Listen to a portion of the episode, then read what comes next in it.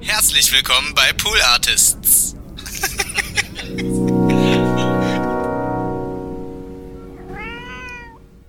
Was war das nochmal?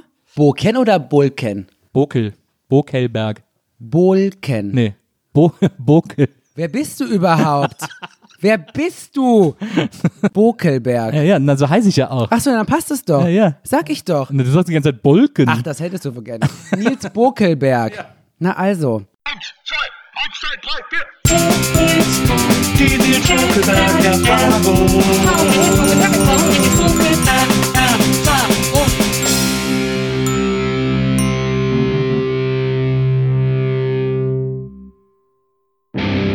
Hallo liebe NBE-Zuhörerinnen, hallo liebe Zuhörer der Nils Bokelberg-Erfahrung. Herzlich willkommen zu einer neuen Folge und ich freue mich wahnsinnig über meinen heutigen Gast. Der ist äh, Moderator, er ist äh, einer der drei schönsten Männer Berlins und ähm, er ist äh, vor allem ein, eine Art, ja, ich möchte fast sagen Role Model und ich bin gespannt, äh, über was wir uns heute alles unterhalten werden. Ich freue mich tierisch, dass er da ist. Herzlich willkommen, Tarek Tesfu. Hallihallo. Ich frage mich gerade, wer sind denn die anderen schönen Männer? Äh, Aurel Merz.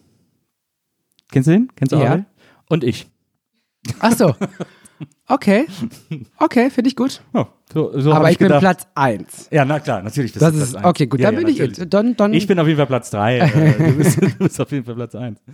Ähm, hallo Tarek, schön, dass du da bist. Äh, ich freue mich total. Und ähm, ich habe jetzt so viel gelesen äh, in, in der Vorbereitung auf diese Sendung über dich, ähm, dass ich mich jetzt auch gerade bei der Vorstellung so ein bisschen ähm, ja nicht schwer getan habe, aber gar nicht wusste, äh, worauf ich sozusagen das Hauptaugenmerk legen soll, wenn ich dich vorstelle. Also jetzt äh, du, na, klar bist du Moderator. Ich finde auch vielmehr, dass du eigentlich Entertainer bist, äh, ist vielleicht so die passendere äh, Berufsbezeichnung. Was, wie, wie siehst du das? Wie, wie würdest du das? Wie würdest du dich vorstellen, wenn dich jemand fragt, was du machst? Also ich würde auch sagen, dass ich der schönste Mann Berlins bin. So, also da gehe ich mit dir total mit. Moderator ähm, ist das richtige Wort, Ja. weil das umschreibt so alles, was ich mache. Ich mag den Begriff Aktivist mittlerweile nicht mehr so gerne, weil ich mir denke, okay, sich gegen Rassismus, gegen Queerfeindlichkeit einzusetzen, Sexismus und den ganzen anderen Mist, das sollten wir alle tun. Dann Absolut. wären wir alle AktivistInnen. Ja. Und ich bin halt eher jemand, der moderiert und das kann eigentlich fast alles sein. Und Ja. Entertainer passt auch ganz gut. Mich hat mal jemand Gendertainer genannt. Und das fand ich äh, eine nice Beschreibung. Findest du? Aber ist es dann nicht auch wieder, weil das ist nämlich tatsächlich, äh, findest du nicht auch, dass es dann wieder in, aber das Gendertainer wieder in so eine, wieder so einen Aktivistenklang hat?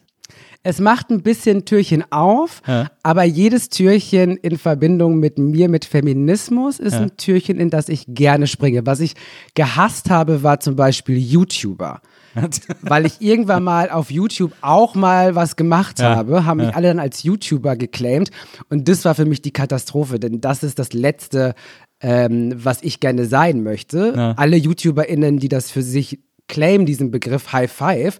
Ich war es nie, ich werde es niemals sein. Und deswegen finde ich Gendertainer äh, tausendmal charmanter als äh, YouTuber. Ja, ja, das stimmt, das auf jeden Fall. Bei Moderator finde ich immer, äh, Moderator, das klingt immer so, als würde, also es gibt, ich finde, es gibt so ganz viele Moderatoren oder ModeratorInnen, die äh, die Sachen so wegmoderieren. Also ich finde, dass du ja immer sehr viel auch von dir mit einbringst äh, in die Dinge, die du moderierst. Deswegen, Ja, bei mir schon auf jeden Fall Swag. Ich bin ein Swag-Moderator. ein Swa Swagger, na, okay, das kann man Swaggerator. nicht. Swaggerator. ja, Jetzt wird's weird. ähm, du kommst eigentlich aus dem Ruhrpott. Und, äh, das, und das ist auch etwas, was ich sehr liebe, wenn ich dich, wenn ich dich moderieren sehe, dass das auch immer wieder durchscheint. Also du bist jetzt nicht jemand, der sagt irgendwie, oh, ich muss aufpassen, äh, äh, dass ich hier irgendwie äh, immer perfektes Hochdeutsch spreche, sondern so dieses dat Ruhrpott dat so zum, zum Beispiel, äh, das, das rutscht dir immer so durch. Ja, ich mag das gerne so zu reden, äh, wie da, wo ich herkomme. Aber ich mag allgemein alle Ja. Dialekte. Also ich finde es nice, wenn man hört. Alle Dialekte. ich mag wirklich alle. Sächsisch. Mag ich auch. Wirklich? Ja. Wie kann man Sächsisch Ich finde es sogar auch sexy. Ach, hör auf. Doch, ich finde es wirklich sexy. Das glaube ich dir. nicht. Doch, doch, ich meine das ernst. Wie kann, wie kann, okay, dann erklär mir jetzt, wie man sächsisch sexy finden kann. Ich weiß nicht, woher dieser kleine Fetisch kommt, Ja. den ich da mit mir trage seit meinem ganzen Leben. Ähm, ich mag das einfach, wenn man, wenn man so regional herausbekommt, wo Menschen herkommen. Und ich mag auch nicht diese Idee von, dass ähm, Hochdeutsch quasi das perfekte Deutsch ist und alle anderen Dialekte und Mundarten, die ja auch eine Kultur haben und die eine krasse Geschichte haben. Ähm, ich, ich mag das. Ich bin auch manchmal sehr gerne altmodisch, was man gar nicht so denken mag. Und ich finde in Sprache, also ich bin natürlich ein Fan von Sprache verändert sich, aber Dialekte und Sächsisch, also mein Lieblingsdialekt ist halt ähm, aus Baden-Württemberg. Also da, Schwäbisch? Ja, da werde ich, da falle ich um. Also das ist für mich so sexiest am allermeisten. Also da machst du dir sehr viele Freundinnen mit, ähm, weil, äh, also es gibt es, glaube ich, sehr selten, dass Leute Schwäbisch sexy finden. Oh, ich find's super. Ist das ein Bausparer-Dialekt? Ja, aber ich find's toll. Ich find's toll. Und äh, du kommst, äh, du kommst ja sehr aus dem Pott. Das ist, das ist zum Beispiel auch eine Sprache. Ich, also ich komme ja aus dem Rheinland, ich komme aus, aus der Nähe von Köln. Äh, ich liebe das Kölsche auch total. Deswegen kann ich so eine Dialekt ähm, Affinität total gut nachvollziehen. Ähm, und ich finde, ich glaube, was auch das Besondere an so Dialekten ist, also zumindest, ich kenne mich natürlich jetzt mit dem Kölschen am besten aus, aber ähm, was ich so schön daran finde, ist, dass man so, äh, im Grunde genommen sieht man an Dialekten, wer alles da war. Und dann äh, bleiben immer so Begriffe zurück. Also es gibt so ganz viele französische Begriffe im Kölschen und so weiter. Auch so holländisch anmutende Begriffe und so. Dadurch ist das ja, ist es ja die, die am besten gemischte Sprache, die es gibt, im Grunde genommen, so ein Dialekt. Voll. In, ähm, Im Ruhrgebiet gibt's auch das Wort Dobsche. Ja. was halt äh, einen polnischen ähm, Hintergrund hat, weil auch äh, viele Menschen aus Polen in, im Ruhrgebiet schon immer gelebt haben und immer noch leben. Und deswegen, äh, ja, das, so man erfährt schon viel über den Ort, wenn man äh, ein bisschen in die Dialektnummer eintaucht. Ja, das stimmt. So wie auch im, im Frankfurter Raum Chabo, das kennen die meisten von, äh, von Hafti, aus Mhm. Chabos Wissen der Wabos. Chabo stammt so aus dem Sinti und Roma, äh, aus der Sinti und Roma-Sprache ähm, und heißt da sowas wie Kumpel oder so. Äh, deswegen, das fand ich auch mal ganz faszinierend, wenn ich in Frankfurt war, ähm, dass sich da alle Chabo genannt haben. Aber ja, ähm, also Dialekte. Ähm, das Ruhrgebiet ist ja so eine ist ja tatsächlich eine extrem herzliche Gegend. Also so äh, auch alle Leute, äh, die aus dem Pott kommen, mit denen man über das Ruhrgebiet spricht, sagen immer, ja, äh, die Leu wir Leute vom Ruhrgebiet, äh, wir sind ein bisschen, wir sind ein bisschen hart. Ähm, äh, also äh, haben jetzt nicht, man liebt uns nicht auf den ersten Blick, aber ähm, aber wir sind trotzdem immer sehr liebevoll in allem, was wir tun. Ist das, würdest du, siehst du das auch in dir wieder? Dass ich liebevoll bin? Dass du liebevoll bist, aber du hast auch mal so eine nötige Härte. Meine Freundin oder meine Frau nennt das immer Tough Love, dass du sowas irgendwie an den Tag legen kannst. Ja, also ähm, ich mag schon auch diese Direktheit einfach ähm, aus dem Ruhrgebiet. Ähm, was jetzt natürlich auch nicht alle Menschen dort haben, aber wenn man über so, so gewisse Ähnlichkeiten ähm, spricht, dann ist das auf jeden Fall was, was ich auch mitgenommen habe, so aus meiner Lebensgeschichte heraus. Und ich habe auch kein Problem damit, Sachen scheiße zu finden und das einfach dann auch genau so zu sagen. Ähm, und vielleicht ist es auch ein bisschen der Ruhrpott, der Ruhrpott-Jung, äh, der da irgendwie in mir dann in meinem Herzen schlägt und einfach sagt, so, wenn was scheiße ist, dann ist es scheiße. Aber wenn es toll ist, dann freue ich mich auch krass, weil wenn es toll ist, ist es halt toll. Du hast ja auch, äh, du hast diese, ähm, äh, diese äh, Show, die Tralafitti ähm, äh, Show, die ja nach einem Ausspruch deiner Oma benannt ist. Die ja im besten Ruhrpott-Deutsch gesagt hat, hast du wieder, hast du wieder Tralafitti gemacht, Junge. Hast du wieder Tralafitti gemacht, Junge. Genau. Und ich habe äh, als Jugendlicher äh, oder als junger Mensch damals noch, äh, habe ich sehr, sehr viel Tralafitti gemacht. Und äh, jeden Sonntag, wenn ich dann meine Oma besucht habe und äh, ja, nicht ganz so fit aussah wie an einem Dienstag oder an einem Mittwoch, hat sie mich halt gefragt, ob ich wieder auf Tralafitti war und äh, das war ich dann auch meistens. Und diese, ich mag, also ich finde das Wort auch einfach so toll. Tralafitti, das klingt schon so nach Spaß haben und nach Party und nach, ja, nach irgendwie so auf die Kacke hauen und einfach High Five und Let's go. Das stimmt. Aber ich finde, es hat auch so ein, äh, ich, ähm, lustigerweise, und das ist eigentlich totaler Quatsch, weil es wird wahrscheinlich niemand im Ruhrgebiet so empfinden, aber für mich als jemand, der das Wort zwar kennt, aber nicht so damit aufgewachsen ist, hat das auch so einen leicht queeren Klang, finde ich. Tralafitti ist irgendwie sowas, was ich auch gut irgendwie, ähm, Da habe ich noch nie drüber nachgedacht, wenn ich ehrlich bin. Aber ja, warum nicht? Wahrscheinlich, aber vielleicht ist es auch einfach, vielleicht ist es auch so eine, so eine, ich weiß nicht, jetzt wo ich drüber nachdenke, ist vielleicht auch so eine Dummheit. Vielleicht, äh, vielleicht rücke ich es sozusagen phonetisch in die Nähe von Travestie oder so. Weißt du, ich meine? Dass man deswegen dann drauf Ja. Hm, weiß jetzt auch nicht, wo du das her hast, Ja, lieber. Nils, aber äh, die Tralafitti Show ist natürlich auch eine queere Show. Ja, das stimmt. Also da haben wir natürlich schon wieder einen Bogen, also gern geschehen, dass ich dir da mal kurz ne, ja, vielen Dank. aus dem Gut Mist helfe. gerettet. Ja. äh, und deswegen, weil ich sie mache, ist es natürlich auch ähm, queer. Und wir haben ja auch bei der Tralafitti-Show ganz zum Schluss gibt es die Mini-Playback-Show, Ja. was ja eigentlich ein Lip-Sync-Battle ist. Und das ist natürlich auch angelehnt an die Drag-Szene, denn dort ist ja Lip-Sync einfach äh, der größte Shit und es macht einfach krass Spaß, auf Playback zu singen und dann da einfach eine geile Show zu machen. Jetzt, äh, um das äh, kurz, äh, äh, ich share ganz kurz aus. Ähm, unsere Gäste sollen sich ja so wohl wie möglich fühlen in der Nils Bogelberg-Erfahrung. Deswegen fragen wir vorher immer nach allen Snacks, die sie haben wollen äh, und Getränke. Da wolltest du Spezi und ein Pain au Chocolat. Und, ähm, und dann wollen wir natürlich immer heraus, herausfinden, wer sind so die Idole oder Vorbilder unserer Gäste und stellen ihnen dann ein Foto hin, damit sie sich so wohl wie möglich fühlen. Und da ist es bei dir nicht schwer rauszufinden, aber da ist auf jeden Fall Whitney ein riesengroßer Einfluss für dich. Ja, also ich fühle mich sehr, sehr wohl. Ich habe nur leider ein Problem, lieber, Was lieber? Nils. Ich habe zwar schon dran genippt, aber ähm, das, was ihr da gekauft habt, ist Ja. keine Spezi. Es ist, äh, da hast du recht. Es Und das ist, eigentlich der Untergang. Es ist Industriespezi, Es sozusagen. ist die Industriespezi. Wir machen hier kein, äh, keine Werbung dafür. Das ist so ungefähr, wenn ich jetzt sagen würde, ich hätte gern Cremant, Ja. dann hättest du mir ein Rotkäppchen, Rotkäppchen. dahingestellt. Ja, ich verstehe. So, Ja. aber Nils, ist egal. Ich meine, ich bin so zuckersüchtig. Ich ziehe das einfach runter bis zum Gehen nicht mehr. Aber wie gesagt, der Pain Chocolat ist da, perfekt. Und äh, Whitney Houston lacht mich an. Also da kann ich auch auf, ne, also so schlimm schmeckt das schon alles gar nicht. mehr. Naja, das, da freue ich mich. Also vielen Dank. Ich möchte nicht undankbar hier rüberkommen. Nee, nee, überhaupt nicht. Aber äh, das Schöne ist, äh, dass ich gelesen habe, also ich habe ja auch die Tralafitti Show mal gesehen, als äh, Roller da war. Ähm, und äh, fand es super, äh, extrem tolle, äh, sehr sehenswerte ähm, Show. Und, ähm, und dann, als ich jetzt nochmal äh, darüber gelesen habe, hast du irgendwo erzählt, dass auch bei der Tralafitti Show ihr die Leute immer fragt, was ihre Lieblingssnacks und ihre Lieblingsdrinks sind. Also ähm, jetzt wollte ich nur äh, äh, dich beruhigen, nicht, dass du denkst, ich hätte dir diese Idee geklaut. Das habe ich so, sofort sondern- gedacht. Ja, ja, ich, ich weiß, bin ich ausgeflippt. Ich Ja. bin so, Entschuldigung, spinnt der oder was? Nein, ich habe noch nicht mal richtig dran gedacht, wenn ich ehrlich bin. Ich fand das einfach so, so einen netten Move, Ja. weil deswegen mache ich das ja auch. Genau. So einfach so zu sagen, hey Leute, äh, was mögt ihr und äh, was mögt ihr nicht? Und man kann ja auch so wunderbar äh, den, das erste Gespräch auch darüber machen, ne? Ja, so, das ähm, stimmt. also was ist jetzt wirklich eine richtige Spezi zum Beispiel?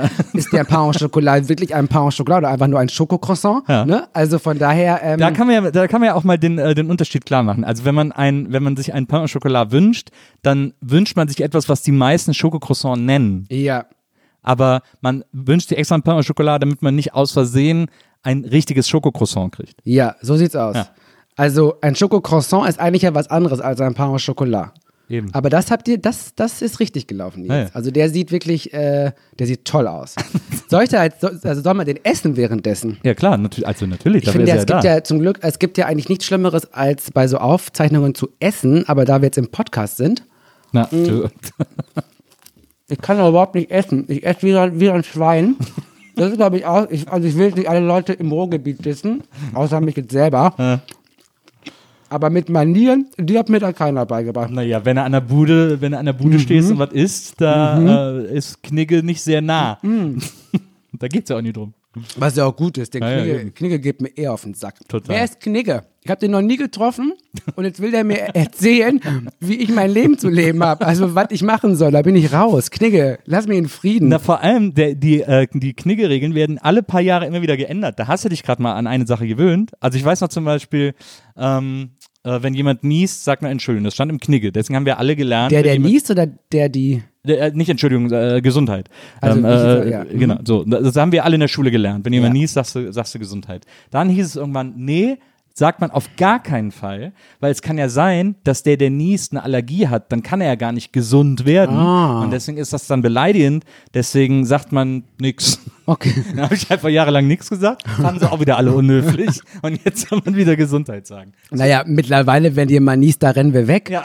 Also Entschuldigung, da sage ich gar nichts mehr. Da sage ich, geh mir aus dem Licht, Kollege. Lass mich in Frieden. Also Niesen ist ja gerade wirklich Niesen und, und Husten ist das neue Pupsen. Also das geht ja wirklich gar nicht mehr, liebe Leute. Hört auf damit. Ach Gott. Ähm, sag mal, ähm, in der, ähm, ich habe mir noch was aufgeschrieben zur Tralafitti-Show, ähm, die du ja, äh, da hast du ja äh, Thelma als, ähm, als Sidekick, Thelma Burbank. Side Queen müssen wir sagen. Side Queen, rastet natürlich. die aus. Ich sag's dir, die knallt mir Jetzt, eine. oder Sidekickerin. äh, Side Queen. Side Queen. Ja, ja, okay. Thelma Boabeng. Also ähm, äh, Thelma Burbank als Side Queen, äh, auch eine tolle Schauspielerin. Ähm, und äh, die äh, ihr zeichnet das im Schwutz auf oder es wird aus dem Schwutz gestreamt. Das ist ja nicht, nicht als Aufzeichnung, sondern als Stream irgendwie verfügbar. Ähm, es ist ja auch so ein Freiwilligenprojekt. Alle, die daran mitarbeiten, also keiner wird dadurch reich, keiner verdient da irgendwie groß Geld mit und so. Du hast aber trotzdem einfach gemacht, weil du das machen wolltest. So, oder? Also Ja. weil, ich, habe mehrere Interviews mit dir gelesen, wo du irgendwie erzählst, dass du so, ähm, äh, du würdest gerne eine Late-Night-Show machen und, äh, und wo du dich natürlich und auch völlig zu Recht darüber beklagst, dass Late-Night in Deutschland immer der, der, gle- gleiche Art Typ ist sozusagen, äh, die das macht. Ähm, und es da wenig Diversität gibt. Ähm, also aber und vor allem nicht nur jetzt im in den äußeren Merkmalen, sondern auch im Stil, im Moderationsstil, im Late-Night-Stil. Ist eigentlich, also nach Harald Schmidt war alles Harald Schmidt im Grunde genommen. Außer Anke Engelke, die ja auch, die hatte die Nachfolge von Ja. Harald Schmidt damals sehr erfolglos leider äh, Ja, gemacht. ja. Das war ja so krass, wie sie die, die haben sie ja richtig, das ist mir nämlich dann wieder eingefallen, die haben sie ja total in Grund und Boden versenkt. Das war ja richtig hart damals. Ich fand's toll. Ja. Also die toll. Sendung mit ihr findest du Ja, ja, toll. voll. Also genau, ich fand, genau, ich, ich fand, aber ich finde gut, dass sie ich finde eigentlich äh, fast alles toll, was Anke Engelke gemacht hat oder, oder macht. Und ähm, ja, die Tralafitti-Show, die habe ich halt so ein bisschen entwickelt, weil ich mir einfach gedacht habe, also hier kommt ja scheinbar niemand auf die Idee, mir mal eine Show anzubieten. So, dann kommt erstmal, da rufen sie andere Leute an. Also muss ich das quasi den, den Leuten zeigen und auch dem Mediensystem, dass man mit mir auch Show machen kann. Ja. Und ähm, deswegen ist die Tralafitti-Show so ein, so ein Herzensprojekt einfach, aber auch so ein Protestprojekt, so nach dem Motto, okay Leute, schaut mal, was wir ohne Geld machen. Und was würden wir eigentlich für einen geilen Scheiß machen, ähm, Mit Geld. wenn wir Kohle bekommen Ja. würden, äh, weil ja auch gerade so Showbudgets jetzt auch nicht so wenig sind. Das heißt, da könnte man so auf die Kacke hauen. Ähm, und ja, aber die Tralafitti-Show wird es immer geben, aber ich glaube, ich muss mich auch ein bisschen so von dieser Idee verabschieden, dass ich mit der Tralafitti-Show äh, mal Geld verdiene. Ja. Ähm, aber dann ist es halt eine andere Show. So, ähm, aber es gibt auf jeden Fall jetzt Material, wo man sehen kann, der Typ kann auch, äh, kann auch äh, Show. Und ich mache es ja auch nicht allein. Ne? Also es sind Ja. ja viele tolle Menschen, die mich da supporten. Und äh, Thelma Boabeng jetzt fest im Team quasi und all die anderen tollen Menschen hinter der Kamera, die da einfach für ohne Geld richtig coolen, richtig coolen Shit machen. Aber glaubst du, äh, ist es vielleicht auch äh, ein Problem, dass Deutschland das Prinzip Late Night auch überhaupt nicht kapiert hat? Also, wenn ich mir Amerika angucke, ne, da äh, sind eigentlich auch alle Late Nights, äh, nee, außer, äh, außer Trevor Noah, aber die anderen sind alle auch äh, weiße Cis-Hetero-Dudes. Gut, bei James Corden weiß man nicht so genau, aber der ist ja auch äh, mit einer Frau verheiratet, was nicht heißen muss. Ähm, aber ähm, äh, die sind die haben trotzdem in der in der Art der Moderation sind die ja sehr unterschiedlich alle. Ähm, da hat man mit Jimmy Fallon den den Klassenclown, äh, mit James Corden den den witzigen äh, gemütlichen Typen, äh, dann hat man mit Jimmy Kimmel so einen super Zyniker ähm, und so. Also das ist ja sehr äh, das ist ja wenigstens im Moderationsstil sehr unterschiedlich. Ähm, könnte es also sein, weil das ist etwas, was ich mir immer frage, weil ich habe auch immer gedacht, ich will auch mal eine Late Night Show machen, weil ich ähm, aber auch im Gegensatz zu Harald Schmidt äh, einfach total gerne Gäste habe. Ich liebe es einfach überhaupt, Leute kennenzulernen, Gäste zu haben und um mich mit Leuten zu unterhalten. Ähm, und ist vielleicht das schon das Problem, dass die Deutschen das Genre Late Night überhaupt nicht kapiert haben mit all den Möglichkeiten, die es bietet? Das kann schon sein, aber da müsste man, man ja auch ein bisschen sagen, dass dann allein ähm, das komplette Mediensystem gewisse Typen nicht so wirklich zulässt in diesem Land. Wenn man sieht, ich meine, das fängt ja an bei ModeratorInnen, geht weiter über SchauspielerInnen, ähm, MusikerInnen. Wenn man mal guckt, wer hat denn hier die großen Deals, dann sind es halt meistens weiße Menschen und halt meistens weiße Typen so. Ähm, und ich glaube, dass so ein bisschen der Mut einfach auch mal fehlt, Dinge auszuprobieren. Es ist ja nicht so, ähm, zum Beispiel, jetzt habe ich ihren Namen vergessen, wie kann ich nur? Ähm, Pussy Deluxe, Pussy, äh, naja, hier auch aus Girl, die lustige. Gibt doch nicht Ach so, so viele ah, Caroline lustige. Kebekus. Caroline. So, äh, Caroline, siehst du Caroline Kebekus, ne? Tut mir leid, Caroline Kebekus, bin ich auch großer Fan. Ähm, die hat ja auch mal so eine Show. Es war jetzt keine Late-Night-Late-Night-Show, die lief auf dem WDR irgendwie und dann wurde die aber nach, keine Ahnung, vier, Ach, fünf stimmt, Folgen. das war ja der Skandal. Da gab es den Skandal auch, das war dann mit diesem Kirchending und so, das Nein. war dann allen ein bisschen zu viel. Auf jeden Fall gab es, es gibt ja immer auch andere Formate, aber dann werden die oft irgendwie um drei Uhr nachts gesendet, dann wundert man sich, dass das niemand guckt. Naja. Ähm, dann hängt die Mediathek wieder den ganzen Tag und dann guckt das keiner. Ja, gut. Ja. Ähm, ich glaube, dass einfach der Mut ganz oft fehlt, Dinge auszuprobieren und auch ZuschauerInnen mit Content zu erziehen und andere Sehgewohnheiten möglich zu machen. Denn ich glaube, dass das wie bei so Kindern, das funktioniert. Man muss es halt nur wollen und dann auch mal ein bisschen vielleicht ähm, das in Kauf nehmen, dass nicht alles sofort von Anfang an so krass erfolgreich ist. Denn wenn wir sehen, was erfolgreich ist, sollten wir eigentlich mal anfangen, alles anders zu machen. Denn, was, denn das, was erfolgreich ist, ist oft problematisch. Ja. Also lass doch einfach mal den anderen Weg herum versuchen. So. Hm. Aber es ist vielleicht so, dass, äh, also du hast ja auch mal, du hast beim WDR, glaube ich, gearbeitet, äh, eine Zeit lang, ähm, in Köln. Also du hast ja auch in Köln gelebt und hast, glaube ich, beim WDR irgendwie, ich irgendwie Bei einer. Produktionsfirma war ich da ähm, Ah, ja. und wir haben für ein Festival ein Format äh, produziert. Ah ja, okay.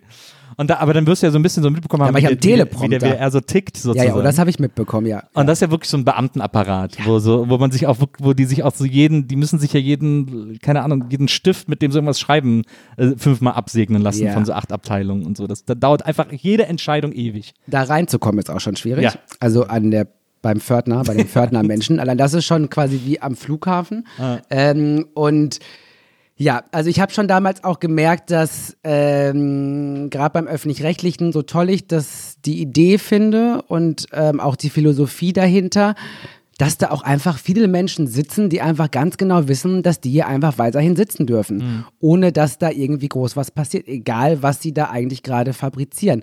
Und im schlimmsten Fall kommt dann Arroganz dabei raus ähm, und nicht wirklich produktiv sein. Und ich will jetzt nicht den ganzen WDR schämen, denn da, da sind ja auch Menschen, aber die Institution WDR, die sollten wir auf jeden Fall schämen, denn da läuft wirklich einiges schief. Und ist es vielleicht so, dass äh, das Fernsehen, weil mir ist es auch aufgefallen, dass Fernsehen heute wirklich überhaupt nicht mehr mutig ist. Und ich habe das jetzt, ich habe zuletzt, habe ich mich auch viel, auch jetzt als Karl Dahl gestorben ist, äh, habe ich mich irgendwie nochmal mit seinen alten Sendungen auf RTL beschäftigt und so. Ähm, und ich äh, will nichts verklären, es war auch einfach viel Rotz und so. Aber äh, trotzdem war auch das RTL-Programm sozusagen zu einem Zeitpunkt, als sie auf sich aufmerksam machen mussten, tausendmal progressiver mit äh, Alles Nichts Oder, mit einer offen lesbisch lebenden Moderatorin äh, irgendwann in den, in den späten 80ern oder so, äh, mit Hella in dem Fall. Und ähm, äh, und ja, das hat viel, das war viel lauter, das hat viel mehr gekracht, dieses ganze Programm. Und so war das in meiner, in meiner Rückschau auch bei den Öffentlich-Rechtlichen, die sich irgendwie in den 70ern bis 80ern, wo es sozusagen eh keine Alternativen und keine Konkurrenz gab, viel mehr getraut haben auszuprobieren, also Formate auch auszuprobieren und Formate auch scheitern zu lassen. Ähm, und das findet heute gar nicht mehr statt. Und ich glaube aber, und das ist das Absurde, dass das ein bisschen an der Konkurrenz äh, durchs Internet liegt. Ich glaube, dass sozusagen das äh, Fernsehen und die ganzen Fernsehmacher so konservativ wie möglich werden, ähm, weil sie Angst haben, dass sie es mit Internetinhalten sowieso nicht aufnehmen können, die schnell und also logischerweise super schnell sind, weil sie jeder von jetzt auf gleich generieren kann und die dann deswegen noch konservativer werden, um irgendwie einen Gegenpol zu bilden. Ja, oder sie versuchen etwas, was im Netz läuft, eins zu eins zu übernehmen Ja, das ist auch mal sehr und gute wundern Idee. sich dann, warum das nicht im Fernsehen auch so toll funktioniert. Packen das aber dann auch wieder um drei Uhr nachts Ja. ins Fernsehen. Also ich glaube, da läuft ganz, ganz viel schief und ich, glaub, und ich glaube, es läuft auch ganz, ganz viel schief, weil einfach die Teams nicht divers genug sind und dass da einfach ähm, manchmal nicht die richtigen Leute äh, die letztendlichen Entscheidungen ähm, machen.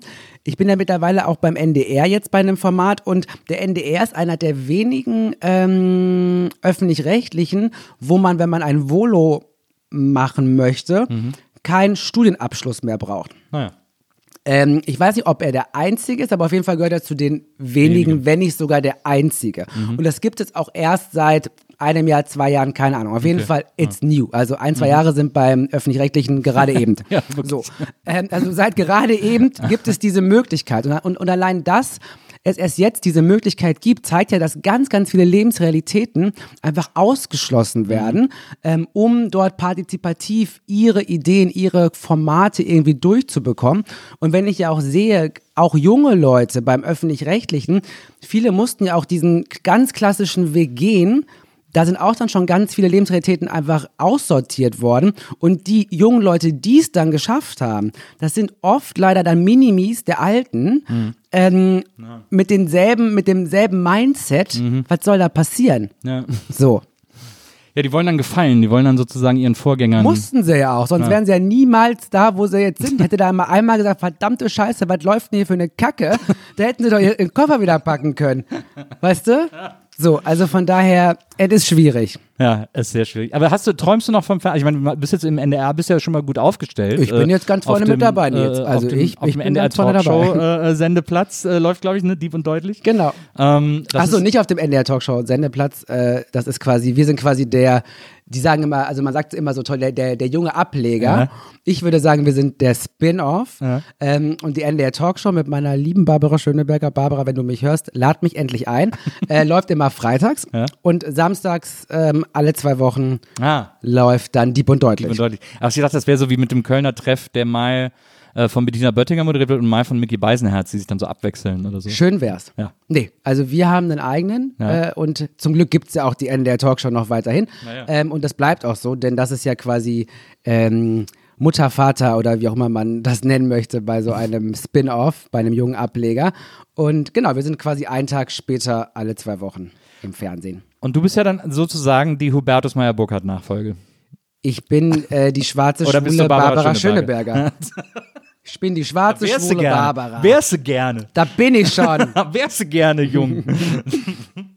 ähm, äh, ich finde das so erstaunlich, dass du, äh, wie soll ich das sagen, von dir kommt ja immer eine sehr äh, klar formulierte Medienkritik. Ich finde die auch nicht mal sonderlich hart, sondern du bist einfach sehr klar immer in deiner Aussage und auch äh, in dem, äh, jetzt in dem Fall mit, mit Late Night eben, dass du sagst irgendwie, ja nur Leute, ich kann das ja, gib mir das doch einfach.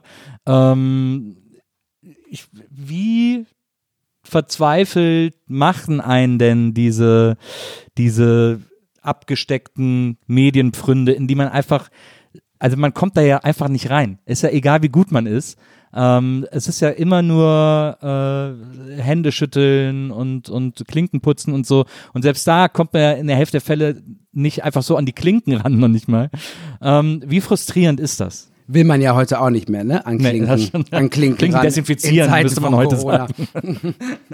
Mm, also, ähm, es ist immer ein bisschen schwierig zu sagen, wie frustrierend ich das finde, denn mittlerweile habe ich ja auch ein anderes Standing als noch vor fünf Jahren, als ich angefangen habe. Das heißt, ähm, ich habe ja jetzt zum Beispiel, dass ich Dieb und deutlich moderieren kann.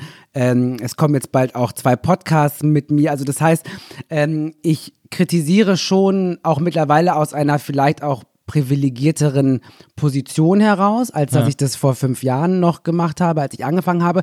Aber die Frustration ist trotzdem immer da, weil ich mir einfach denke, äh, mit Talent hat das ja alles überhaupt nichts mehr zu tun, sondern ähm, ob irgendwelchen Leuten deine Fresse passt. Ähm, und das ist schon manchmal schwierig auszuhalten. Ähm, aber wie gesagt, dadurch, dass es jetzt halt Black Lives Matter sei Dank ähm, auch gar nicht so schlecht läuft bei mir, ähm, kann ich nicht mehr so viel. Also ich werde immer kritisieren, aber tue es mittlerweile irgendwie aus einer anderen, aus einem anderen Blick heraus. Und ich musste aber auch lernen, wie gesagt, damit umzugehen. Denn zu Beginn oder auch noch so bis vor einem Jahr, anderthalb Jahren, habe ich immer gedacht, ich sei nicht gut genug. Und deswegen bekomme ich nicht den Erfolg, was auch immer das für einen selber bedeutet, ähm, den ich mir selber wünsche oder wo ich sage, den, den hätte ich auch verdient, genauso wie andere KollegInnen neben mir. Ähm, und mittlerweile denke ich so aber nicht mehr, weil ich einfach weiß, dass das Bullshit ist, sich dann selber zu sagen, man sei nicht gut genug, denn das ist so ähnlich wie mit, wenn man rassistisch beleidigt wird und dann die, die Schuld bei sich selber sucht und das so als etwas Individuelles wahrnimmt. Nein, am Ende sind es Strukturen und das Mediensystem ist auch so eine Struktur, die einfach teilweise diskriminierend und ausschließend und kr- krass patriarchal geprägt ist. Ähm, und das zu verstehen hat schon auch gedauert so. Und das hilft mir natürlich mit der Frustration irgendwie besser umzugehen als noch vor zwei, drei Jahren. Werbung.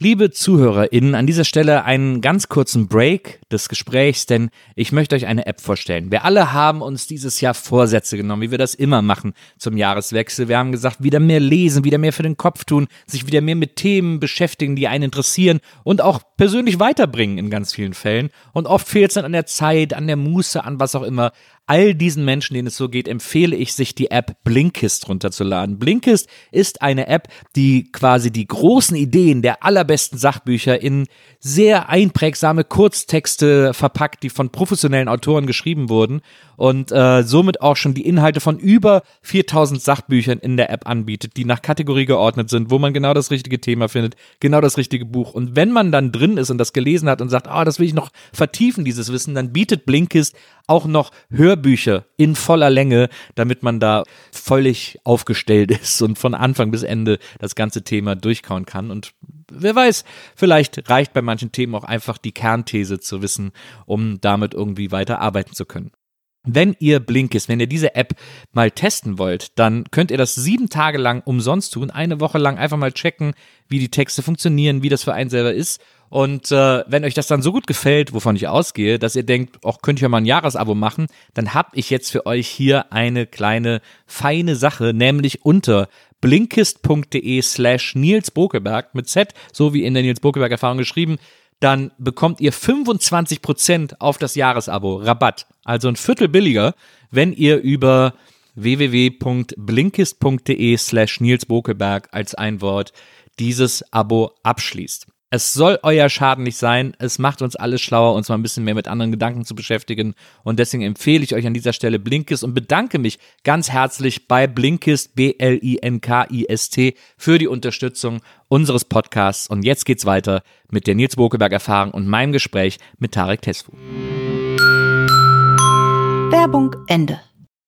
Ähm, du hast mal äh, in einem Interview gesagt, über, über Instagram hast du das gesagt, dein, einer deiner Hauptgedanken äh, bei Instagram, bei den Dingen, die du tust, wäre, ähm, wie schaffe ich es, Content zu generieren, ohne privat zu werden? Ähm, jetzt ist, glaube ich, sozusagen ein, äh, ein in der Öffentlichkeit stehen, so wie du es ja auch tust, ähm, auf Instagram, im Podcast, äh, als, als äh, Moderator, als Gastgeber einer Talkshow ähm, und den ganzen anderen Dingen, die du, die da irgendwie noch in between sind. Ähm, jetzt ist das ja sozusagen oder etwas, was am mühsamsten ist oder wo man am meisten dran arbeitet vielleicht. Das ist jetzt so ein blöder Vergleich, aber das ist so etwas, was mich so an meine Viva-Zeit erinnert hat, als das damals so losging, ist sozusagen sich zu überlegen, äh, welches Bild man von sich konstruieren will in der Öffentlichkeit. Ähm, und damit hängt ja zusammen, wie viel Privates man preisgibt sozusagen. Ähm, weil was hält man jetzt für für die Allgemeinheit, für wissenswert oder für unterhaltsam und was nicht und so. Ähm, und da wollte ich mal fragen, ob du da schon zu einem Schluss für dich gekommen bist mittlerweile oder Stand jetzt sozusagen, wie Stand jetzt bei dir ist, mit wie viel Privatheit du öffentlich sein willst. Eigentlich so fast mit gar keiner. Und das ziehe ich und mit das gelingt dir sehr gut. Und das gelingt mir sehr, sehr gut. Denn das große Glück, was ich ja hatte, was ich damals nicht als Glück wahrgenommen habe, ist ja, dass ich ähm, auf YouTube und Facebook mit einem eigenen Format ohne GatekeeperInnen gestartet bin. Das heißt, ich konnte mir meine inszenierte Person, wie ich gerne sein wollte, einfach schustern, ohne dass jemand reingequatscht hat und gesagt hat, marketingmäßig macht das gar keinen Sinn. So bitte lass das, Tarek. Und erzähl doch bitte, dass deine Oma oder, oder deine Katze gestern gestorben ist. Ja. Und dabei habe ich gar keine Katze. So, ja. weißt du? Und der Oma geht's auch Bombe. So. Ja. Ähm, und Jetzt, wo es immer mehr wird, denke ich mir halt schon manchmal oder auch FreundInnen spiegeln mir das ein bisschen so, dass sie schon sagen, Tarek, das würde dir gar nicht so schlecht tun, wenn du auch mal über private Dinge mehr sprechen würdest, weil es dich auch greifbarer macht.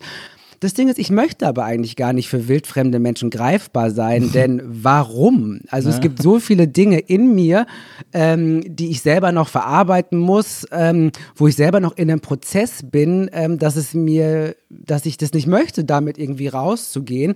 Und hinzu kommt ja auch, dass ich auch schon mal, 2017 war das, glaube ich, ähm, gehackt wurde und meine damalige Adresse wurde veröffentlicht. Ja. Und ich glaube, dieser Moment hat auch dazu geführt, dass ich noch mal stärker ähm, daran interessiert bin, eigentlich alles, was privat ist, auch private Fotos. Niemand weiß, wer meine FreundInnen sind. Und es ist mir aber auch krass, krass wichtig, dass es niemand weiß, denn am Ende könnte es sein, dass denen was passiert, weil irgendwelche rechten Spinner das sehen ähm, und dann auf die losgehen. Und ich, und wenn ich in der Öffentlichkeit stehe und Dinge so ausspreche, wie, wie ich sie ausspreche, dann kann ich mir überlegen, wie weit ich gehen möchte mit meinen Worten. Aber wenn ich da andere Leute mit reinziehe, dann kann ich im schlimmsten Fall irgendwann meinen Job, den ich sehr, sehr liebe, nicht mehr machen. Und um mich da so gut es gehend äh, zu schützen, ähm, weiß man über mich relativ wenig. Aber ich trenne auch den Tarek, den es im Netz gibt, sehr, sehr stark von dem Tarek, äh, der ich sonst bin. Jetzt bin ich gerade so eine Mittelversion in Ja. meinen Augen. Ich bin nicht ganz so drüber und ich finde mich ähm, nicht so übergeil und inszeniere mich nicht so glamourmäßig, wie ich es auf Instagram tue. Ja. Aber ähm, es ist trotzdem auch nicht der, der Private Private Tarek. Aber das möchte ich mir, also das ist mir irgendwie, ist mir irgendwie wichtig, das, ähm, das zu behalten. Wohl wissend, dass ich erfolgreicher sein könnte, wenn ich mehr Dinge erzählen würde. Denn natürlich gibt es auch in, in meiner Lebensgeschichte Dinge, ähm, die schon intens sind und über die man, wie, wie, wie jeder Mensch, äh, auch offen reden könnte und das Interesse auch da wäre. Aber ähm, noch ist es nicht so. Und ich glaube, es wird auch niemals so sein. Das finde ich aber faszinierend, weil das so, eine, so ein altes, ich finde das ein sehr altes ähm, Modell. Also es ist so eine, das ist so, was so auch so Fernsehmoderatoren von früher so gepflegt haben, sozusagen. Ich sag doch, ich bin altmodisch. So, oder so Günther Jauch macht das ja auch so, von dem weiß man auch kaum was privat. Ähm, das finde ich ganz faszinierend, weil ja die, die, die junge Generation, du bist äh, 25 plus, äh, Ja. habe ich gelesen. Ich wollte schon gerade kurz ging mir das Herz runter. Was sagt er jetzt für eine Zahl? Ja, 25 plus ist genau richtig. Naja, ähm, ähm, ähm, die ja äh, sozusagen mit diesem ganzen äh, Internetwahnsinn auch so äh, aufwächst und groß wird, für die gibt es, glaube ich, eine relativ große Selbstverständlichkeit im Umgang auch mit sozialen Medien und im, äh, in, der, in der Repräsentanz des eigenen Lebens sozusagen äh, auf den äh, sozialen Medien. Und man sieht es ja auch bei allen möglichen äh, Influencerinnen, ähm, äh, äh, ModeratorInnen äh, und so weiter und so fort, die alle plötzlich anfangen, uns irgendwie zu zeigen, wie sie mit ihrer äh, Oma Marmelade einkochen oder irgendein so Scheiß, wo man auch so ganz oft denkt, ach, wieso habe ich jetzt eigentlich Wieso habe ich eigentlich so viel Zeit mit so einer Scheiße verschwendet? Also man selber denkt, guckt sich das an und, und ärgert sich darüber, das irgendwie gesehen zu haben. Ähm, und da finde ich es aber schon erstaunlich, so eine Haltung zu entwickeln, in der man sagt, äh, ich will das sehr, sehr strikt äh, trennen und für mich behalten. Ja, ich, also es ist so ein bisschen wie so eine Diva aus den 90ern. Weißt du, die einfach so groß ein auf Glamour machen, aber sobald der Vorhang unten ist, weißt du, da willst du auch nicht zugucken. Äh, und so bin ich ein bisschen. Ähm, und ich hatte ja, wenn du sagst altmodisch, ich hatte auch ähm, bis 2017 hatte ich kein Smartphone. Oh, krass. Und selbst Das als vor ich drei Jahren. Ja, ich habe 2015 schon angefangen auf YouTube und Facebook die Videos zu machen und hatte dann noch so ein richtiges Wegwerf-Handy, was ich geliebt habe.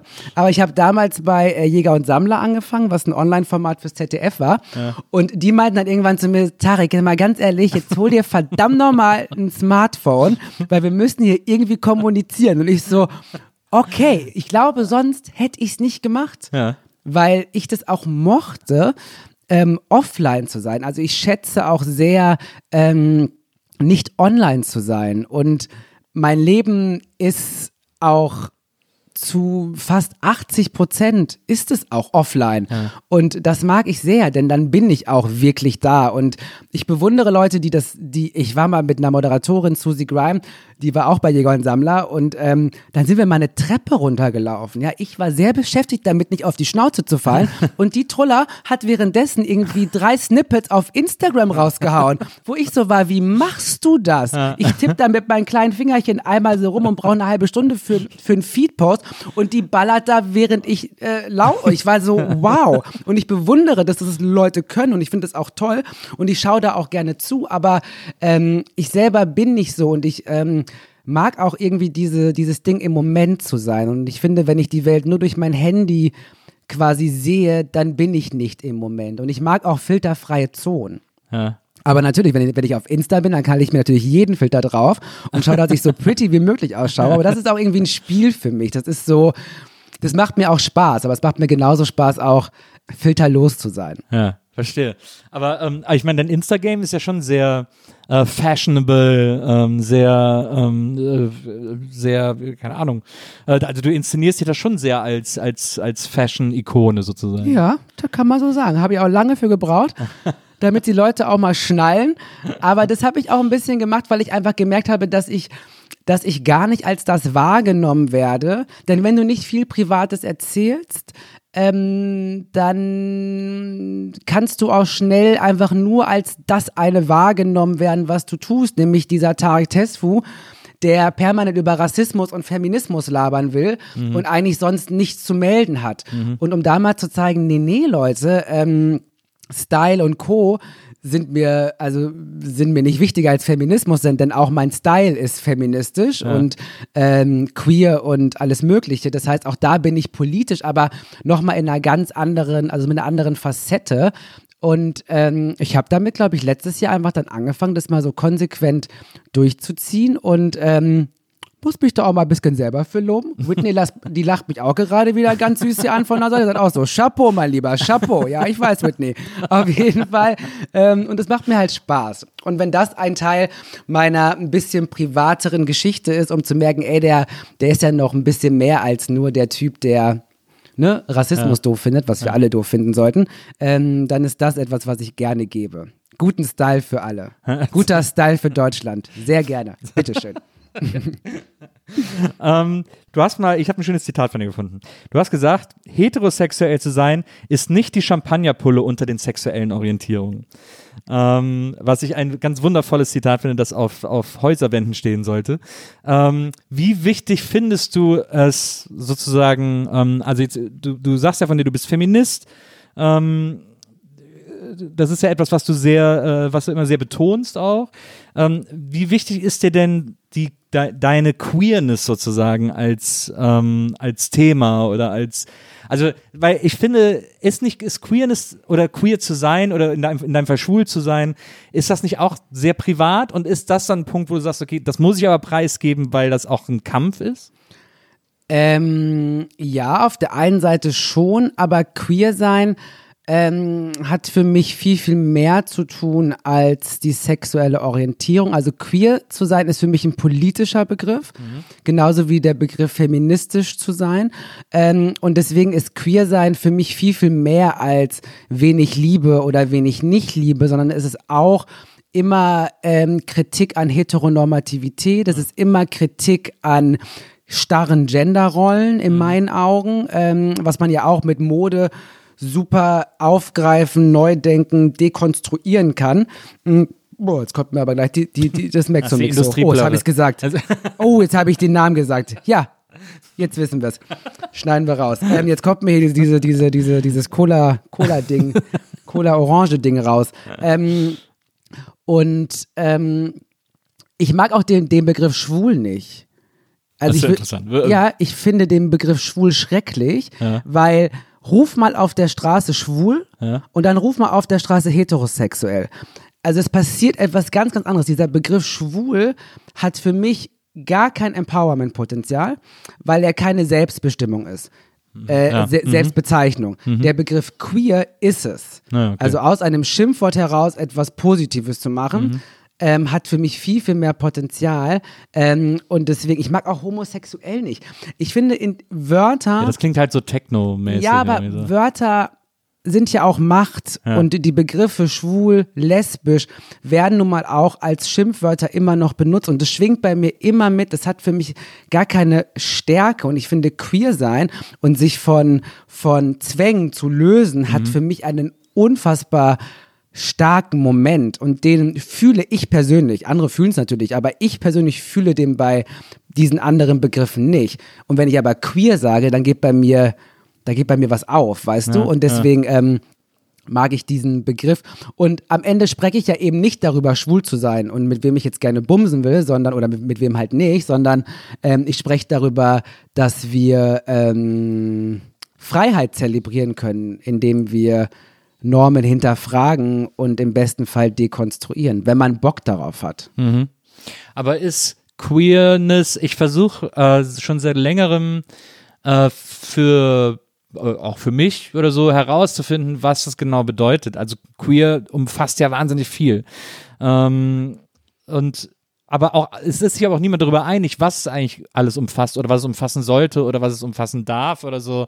Ähm, das, das macht es aber doch zu einem viel anstrengenderen Begriff, weil der so mega dehnbar flummimäßig ist. Aber das ist ja das Schöne daran. Ja, das Also mir gibt du, es so Sicherheit, Ja. etwas, was man, also man kann den Begriff queer, an dem können wir alle zusammen arbeiten. Und das gefällt mir sehr, sehr gut daran. Und natürlich kann queer bedeuten, zum Beispiel schwul oder lesbisch oder trans zu sein, transgeschlechtlich zu sein.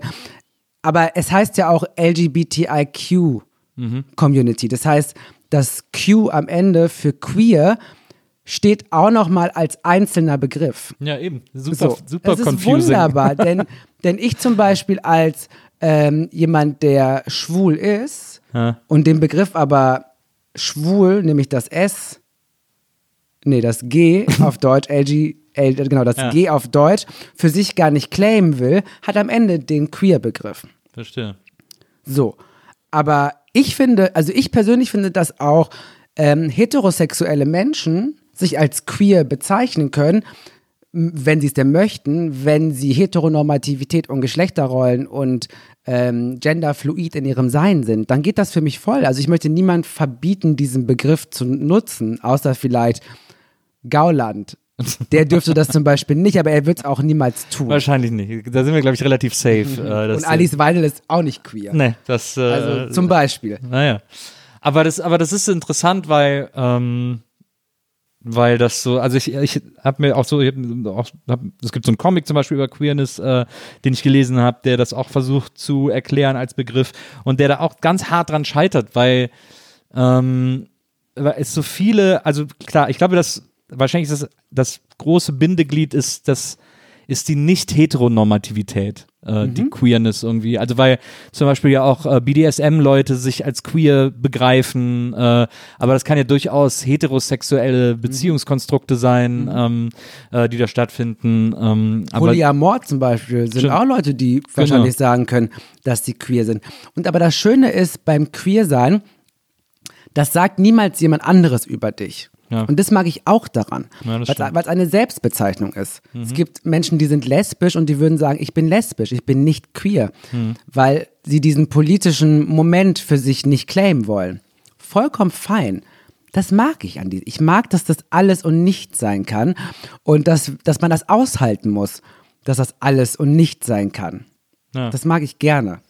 Aber ist das nicht wie äh, irgendwie, ja, nicht anstrengend, aber irgendwie einfach, gibt es nicht Zeiten, wo es einfach total ätzend ist, dass die eigene ähm, Nicht-Heteronormativität immer auch eine politische Aussage ist, ein politischer Kampf ist? Ja, also natürlich ist es irgendwie nervig, so, wenn wir in einer perfekten Welt leben würden, dann würden wir auch nicht mehr über Hautfarben sprechen. Und dann würden wir auch nicht mehr darüber sprechen, dass gewisse Menschen ähm, nicht mit dem Geschlecht konform sind, dass sie per Geburt ohne zu fragen einfach bekommen haben. Ja, natürlich würde ich mir diese Utopie auch wünschen, in der alle Menschen alles partizipieren und die gleichen Möglichkeiten und gleich viel Liebe bekommen und Aufmerksamkeit, ja. Aber da sind wir nicht. Und solange wir da nicht sind, ist alles, was wir tun, irgendwie politisch. Und dann braucht es halt manchmal Begriffe, um auch ähm, Ungerechtigkeit erstmal auch benennen zu können. Mm, aber der Begriff queer ist, wie gesagt, für mich etwas ähm, ganz, ganz Positives und, und, und was eben empowerndes, weil ich mehr Begrifflichkeiten für mich gefunden habe als Begrifflichkeiten, die aus einer heteronormativen Gesellschaft kommen, als einfach nur Fremdzuschreibungen und die auch noch verbunden sind mit einem Schimpfwort. Na, verstehe. Wie ist es eigentlich? Ähm, in meiner Wahrnehmung ist es so, dass, äh, dass queere Räume, ähm, die es ja in Berlin zum Beispiel auch massenhaft gibt, oder nicht massenhaft, aber auf jeden Fall mehr als in, keine Ahnung, Castor Brauxel, ähm, äh, ähm, sind, das, sind das eigentlich nicht mit die am meisten Leidenden unter diesem ganzen Lockdown-Gedöns und so, weil gerade äh, queere Räume so große Safe Spaces sind, in denen es eben auch extrem viel um Berührung und Nähe geht. Und ähm, die jetzt alle seit Monaten äh, zum Teil irgendwie äh, zu sind oder zu sein müssen oder so. Und ich meine, ich, ich spreche jetzt von Bars, von Clubs, äh, aber auch Saunen etc. und so weiter und so fort, was ja in so einem, in so einem queeren Kontext viel mehr stattfindet als in dem heteronormativen Kontext und so. Das heißt, dass die, dass dieser ganze, dieses ganze Lockdown-Gedöns ähm, ja für eine queere Community mit am schwersten zu ertragen ist. Voll, also ähm, auch viele queere Orte sind ja auch oft eher prekäre Orte, also Mhm. Orte, die auch um jeden Cent kämpfen, Ja. ähm, trotz dass sie dann auch gut und erfolgreich laufen. Ähm, also das Schwutz zum Beispiel ist so ein Ort, ich meine, da ist seit Seit wann denn? Also seit, seit Februar oder so ist, ist da halt einfach gar nichts mehr. Und das ist schrecklich, weil, Ja. wie gesagt, das sind auch Zufluchtsorte für viele Menschen. Das sind für ähm, viele Menschen, die nicht das Privileg haben, zum Beispiel den, den Job zu machen, den, den ich halt mache, ähm, auch der einzige Ort, wo sie wirklich frei sein können. Und was man aber auch nicht vergessen darf, sind äh, pädagogische Angebote für Queers. Also junge Menschen, die irgendwo sonst wo leben, irgendwie mit ihrem Coming Out strugglen, ähm, die haben jetzt auch weniger Ressourcen, weniger Möglichkeiten, um ähm, in Jugendtreffs zu gehen oder Beratungsangebote anzunehmen. Ähm, und das natürlich, das ist katastrophal. Das ist, äh, das ist ganz, ganz schlimm für die Kulturszene, aber natürlich auch für, für pädagogische Angebote, wo jetzt wirklich äh, viele Kids ähm, ja, Safer Spaces und äh, gute Angebote gerade nicht mehr nutzen können. Aber äh, die Frage ist ja, wenn äh, dieser, dieser ganze Lockdown-Quatsch vorbei ist und wir irgendwie alle geimpft sind oder äh, alles wieder Also aufmachen. bis wir geimpft sind, mein Lieber, äh, kann glaube ich dauern. Aber ich weiß gar nicht, wegen Black Lives Matter, vielleicht bekomme ich dann eine, eine schnellere Dose. Entschuldigung, ich bin schwarz. Haben Sie das nicht mitbekommen? Entschuldigung, Sie Rassist. Risikogruppe. Voll, ja, wirklich. Risikogruppe for life. Geben Sie mir das. ähm, aber dafür wird doch wahrscheinlich dann äh, der Moment, in dem, ähm, in dem äh, äh, alles wieder aufmacht und alles irgendwie wieder überhin darf. Es wird ja wahrscheinlich also die größte Orgie, die die Welt jemals gesehen hat. Oder Ich, ich habe immer so Weltuntergangsszenarien vor Augen, wo man ja auch denkt, dass das eigentlich nur eine riesengroße Orgie werden müsste. Ja, ähm, ja, also ich glaube halt einfach, ich möchte da jetzt niemandem die Freude vor der Orgie nehmen, Ja, aber die wird es nicht geben. aber jetzt Ähm, nimmst du uns auch also ein bisschen selbst die Freude wenn davon. jetzt die ersten Menschen geimpft werden, ich glaube, die Menschen, die ja geimpft, die ja geimpft werden, sind wahrscheinlich zu einem Großteil nicht die Leute, die dann äh, bei der Orgie mit dabei Ja. wären. Das heißt, für alle anderen, es tut mir leid. Ich glaube, ich glaube, es wird noch, ja, es, ja, es wird eher in der Fantasie bleiben. Und ich muss auch ganz ehrlich sagen, ich meine, ich, wenn ich trinke, ne, dann verliere ich ja auch ganz gerne mal den Verstand und dann bin ich doch auf einmal in einem Club. Aber ich hoffe einfach, dass ich mich da raushalte. Denn äh, nur weil wir dann geimpft werden oder einige geimpft werden und weniger RisikopatientInnen auf die Intensivstation müssen, ähm, wird uns dieser, das Corona noch, Eine noch lange begleiten. Und ich Ja. glaube, Club, I don't know, aber wenn dann auch wirklich ohne mich. Ich stehe draußen. Okay, alles klar.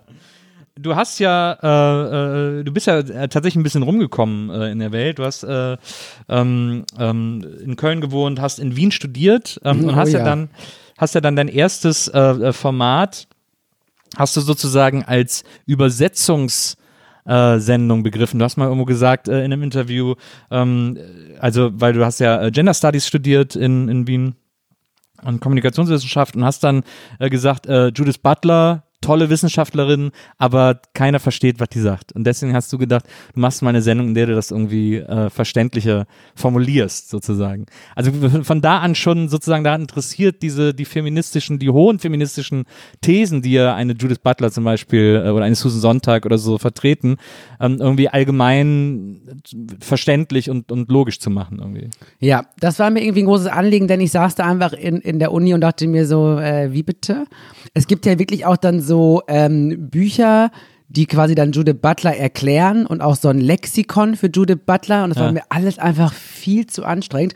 Und ich habe mir auch immer gedacht, okay, Judith Butler redet viel über Macht und Sprache, aber ihre Sprache schließt ja auch wiederum Extrem. andere aus. Ähm, Und gerade wenn es so um Diskriminierungen geht, dann betreffen diese Diskriminierungen auch oft Menschen, die prekär leben, Ja. die einen ganz anderen Zugang zu Bildung haben.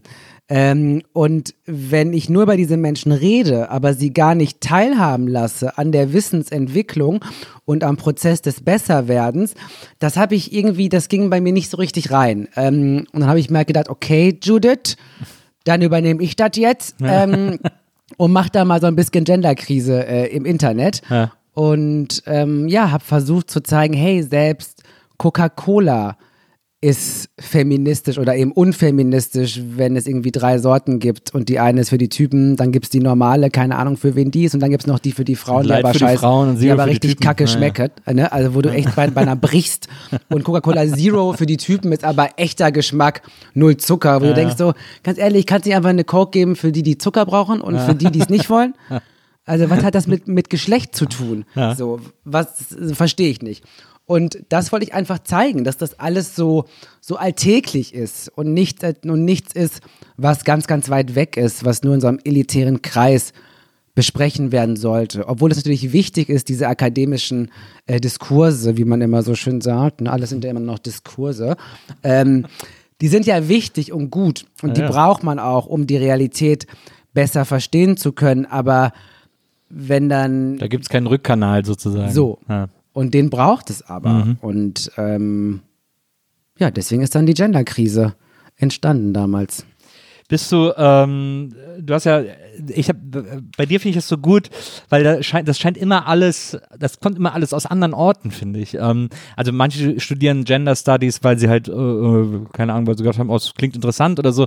Bei dir kommt aber irgendwie auch so ein bisschen aus deiner Erzieherausbildung, äh, weil du da irgendwie dann gesehen hast, wie bescheuert, wie dämlich ähm, binär sozusagen äh, erzogen wird in Kitas.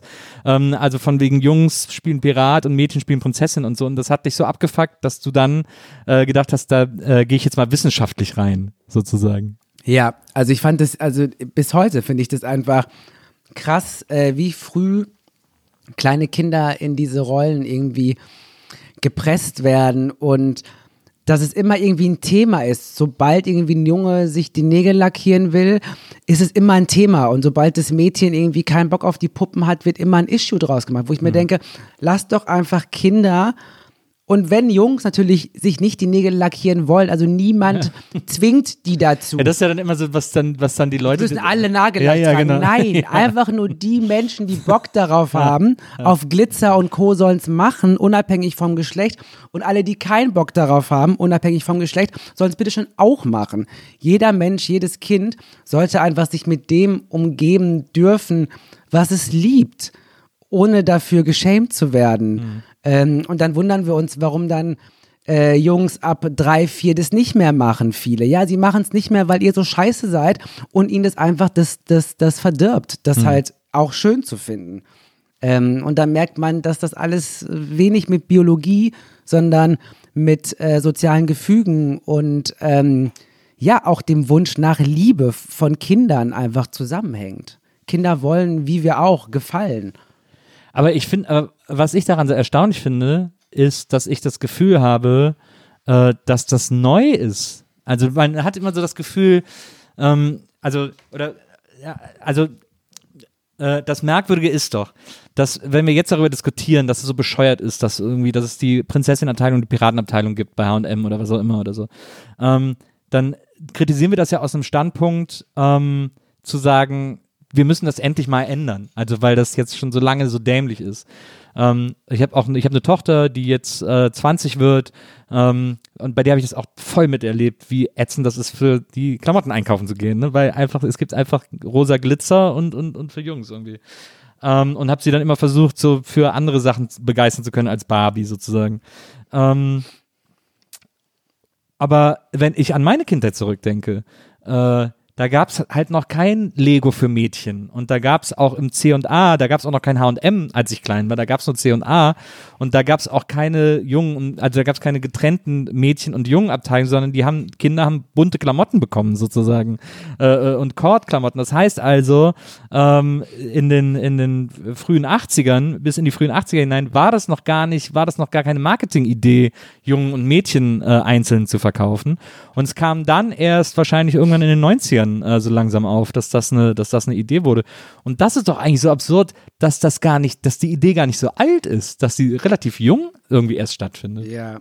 Das auf jeden Fall, das, das, das, das, das Ding ist halt, dass sich in dieser vermeintlichen neuen Vermarktung von Geschlechtern einfach die alten Ideen wieder neu finden. Also es wird eigentlich etwas weiter reproduziert, was ja auch in den 80ern schon irgendwie im Gedanken gut drinne war, nämlich dass dann doch die Mädels eher in der Puppenecke unterwegs ja. sind und die Jungs dann doch eher lieber Fußball spielen. Mhm. Es gab einfach andere Verhandlungsplätze für Geschlecht. Ähm, und mittlerweile ist es aber leider auch schon äh, die Kinderabteilung und die Klamottenabteilung auch noch dazugekommen und auch äh, die Beauty-Abteilung sowieso.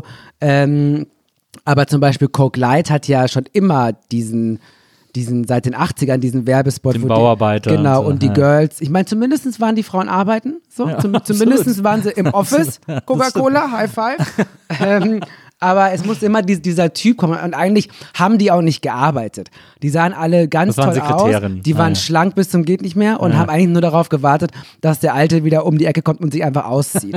und sie dann diese scheiß Süßstoffplörre in, in sich reinkippen können, damit sie bloß nicht dick werden. Ja. Weil das ja das Allerschlimmste ist, dick zu sein und vor allem dick zu sein als Frau. Also es hat sich nicht viel verändert, aber diese Idee von, ich glaube, dieses, diese, diese, diese, dieser, dieser Pink-Hype, das gab es natürlich auch in meiner Kindheit nicht. So. Ja. Aber natürlich, so also mit 13, 10, 11 wollte man auch als Junge nicht pink tragen. Ja. Da war das auch irgendwie eine Farbe für, für Mädchen. Ich glaube einfach, wie gesagt, dass, dass ähm, die Muster die gleichen sind, nur dass einfach mittlerweile, warum auch immer, mehr Verhandlungsplätze für Geschlecht, weil auch Kapitalismus. Es ja, ist auch eine ganz kapitalistische Geschichte, weil die einfach meinen, so verkaufen sie mehr. Ja. Was ja nicht doof wäre. Ich würde doch einfach ein Produkt für alle machen. Das spart doch auch voll die Ressourcen. Da muss ich mir nicht, da muss ich mir nicht drei oder vier Marketing Dinger überlegen, die beschissen sind. Dann mache ich einfach eins für alle. Verstehe ja, ich nicht. Absolut. Egal. Ähm, aber es ist, ich habe nämlich, ich habe darüber nachgedacht, nachdem ich das von dir gelesen habe, dass, dass dir das als, als, als Erzieher so aufgefallen ist und so. Ich kann mich erinnern, als ich so, muss ich, war ich wahrscheinlich so sechs, würde ich jetzt mal schätzen, ähm, vielleicht sieben. Ähm, ich hatte aus irgendeinem Grund, ich weiß nicht mehr aus welchem, ähm, das irrsinnige Bedürfnis, Steppen zu lernen. Ich fand Steppen einfach so cool, weil ich gedacht habe, ich glaube, weil ich gedacht habe, guck mal, das ist Tanzen und gleichzeitig Rhythmus, also mhm. gleichzeitig eine Art Schlagzeug. Das fand ich, glaube ich, irgendwie wahnsinnig gut als Kind ähm, und, und, und beeindruckend und wollte unbedingt Steppen lernen. Dann gab es, ich komme aus so einer Stadt zwischen Köln und Bonn und äh, da gab es keine Tanzschule, aber im, im Nachbarörtchen, dann sind wir dahin mit meiner Mutter und dann hat die da gefragt, es war so eine Tanzschule, hat gefragt, mein Sohn will Steppen lernen, geht das hier? Und dann hat die Frau gesagt, ja, da muss der erstmal Ballett lernen. Er kann mal hier eine Probestunde mitmachen, also erstmal muss der Junge Ballett lernen, vorher geht da gar nichts und so. Und dann äh, meine Mutter so, naja, dann machst du halt mal eine Probestunde und ich so, ja, okay. Und dann war ich als einziger Junge in diesem, in diesem Raum, wo nur Mädels waren, ähm, zum Teil auch größer und älter als ich, die das alle auch schon konnten und ich musste dann da irgendwie so mit Ballett tanzen und fand es ganz, ganz Horror, äh, ganz, ganz erniedrigend auch. Und ich, seitdem ich das aber gelesen habe, dass du dich da so darüber geärgert hast und dass das irgendwie natürlich schon auch eine Prägung äh, ist, die da bei Kindern schon stattfindet.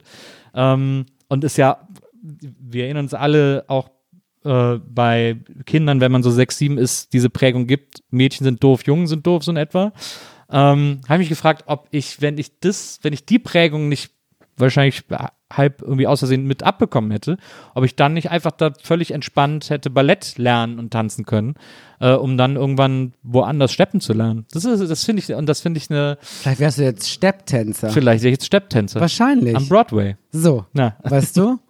Also, ja, man, ähm, ich glaube schon, dass man sich deswegen auch Türen verschließt. Und das ist ja das Ding dabei mit dem, äh, es geht eben nicht um Zwang und alle müssen jetzt gleich, sondern es geht ja wirklich darum zu sagen, hey, wir haben alle irgendwie in, in, in, ähm, Interessen und wir haben alle irgendwie Skills und wir sollten uns gewisse Dinge, Träume oder Hobbys ähm, die sollten wir, auf die sollten wir nicht verzichten, nur weil, der, nur weil wir der Meinung sind, dass das irgendwie nicht zu uns passen könnte aufgrund des Geschlechts oder wie, was auch immer es noch für andere Kategorien gibt, warum gewisse Dinge für einen nicht passend sind. Und ich wollte früher auch immer in Ballettunterricht und ich habe es aber nicht gemacht, Ja. weil mir quasi suggeriert wurde, dass das Jungs nicht machen. Genau. Und ich, und ich, ich, ich, ich meine, ich, ich tanze ja jetzt wie ein junger Gott, ne? Also jetzt ohne den Ballettunterricht. Und wenn ich den gehabt hätte, ich glaube, ich wäre wirklich Tänzer geworden. Und ich träume da auch heute noch von, wie das wäre, wenn ich Tänzer wäre. Hartes Brot, glaube ich. Ja, ich wäre natürlich so Profi, erste Klar, Reihe. Evan Ailey, erste Reihe. So mit Beyoncé den ganzen Tag und so. So wäre ich am Tanzen. Ähm, du hast mal gesagt, äh, in fünf Jahren ähm, glaubst du, dass du äh, komplett operiert bist, ähm, weil du ein Fletschauge hast, manchmal. Habe ich das gesagt? Ja, hast du gesagt. Wo habe ich das gesagt? Hast du, äh, glaube ich, im mit Vergnügen, äh, äh, was ist in fünf Jahren Podcast das hast du gesagt? dir angehört. Ich hab, weiß schon, was ich da schon alles. Das ist es halt. Gut, dass ich über nichts Privates rede, weil ich wirklich nur am Plaudern bin. Selbst unprivate Sachen plaudere ich raus, obwohl ich es gar nicht will. Okay, Das fand ich, stimmt. schön. ich, fand's- ich habe mich gefreut, dass du Fletschauge gesagt hast, weil ich habe auch ein Fletschauge. Hast wenn du ich, eins? Mhm. Wenn ich müde, äh, wenn ich so ein bisschen müde werde, dann hängt auch das eine Lied immer so ein bisschen runter. Ja. Und ich habe mich einfach gefreut, dass jemand anders das auch Fletschauge nennt. Ja. Das ist ja einfach aus unserer Gegend so ein Begriff, ja, ne, ist ja, wahrscheinlich. ja, Aber ich sehe es gar nicht so richtig. Na, jetzt bin ich auch nicht so müde. Okay, jetzt gut. habe ich äh, Cola Gott getrunken. Gott sei Dank. Gott sei Dank. Ähm, aber äh, bei dir sieht man es so aber auch nicht. Es ist schrecklich. Ich kann nicht mehr. Also ich werde, ich kann dir mal alles erklären, was ich machen lasse. Ja, genau. Hier Schieß diese, die hat ja so einen schlimmen Namen auch, diese Lachfalte un, äh, unterhalb der Nase, Ja. Die so runtergeht. Okay. Ist bei mir so richtig, also wirklich, da ist wie so, als wäre da jemand mit dem Auto drüber. ähm, da kann ich mir Hyaluron reinspürzen lassen. Und dann habe ich halt Damit das so glatt wird. Dann Genau, quasi. ich will um, um einfach- den Mund rum. ne? Ja, ja, So, diese Lapp, die hat so einen ganz komischen, ekligen Namen auch, diese Falte.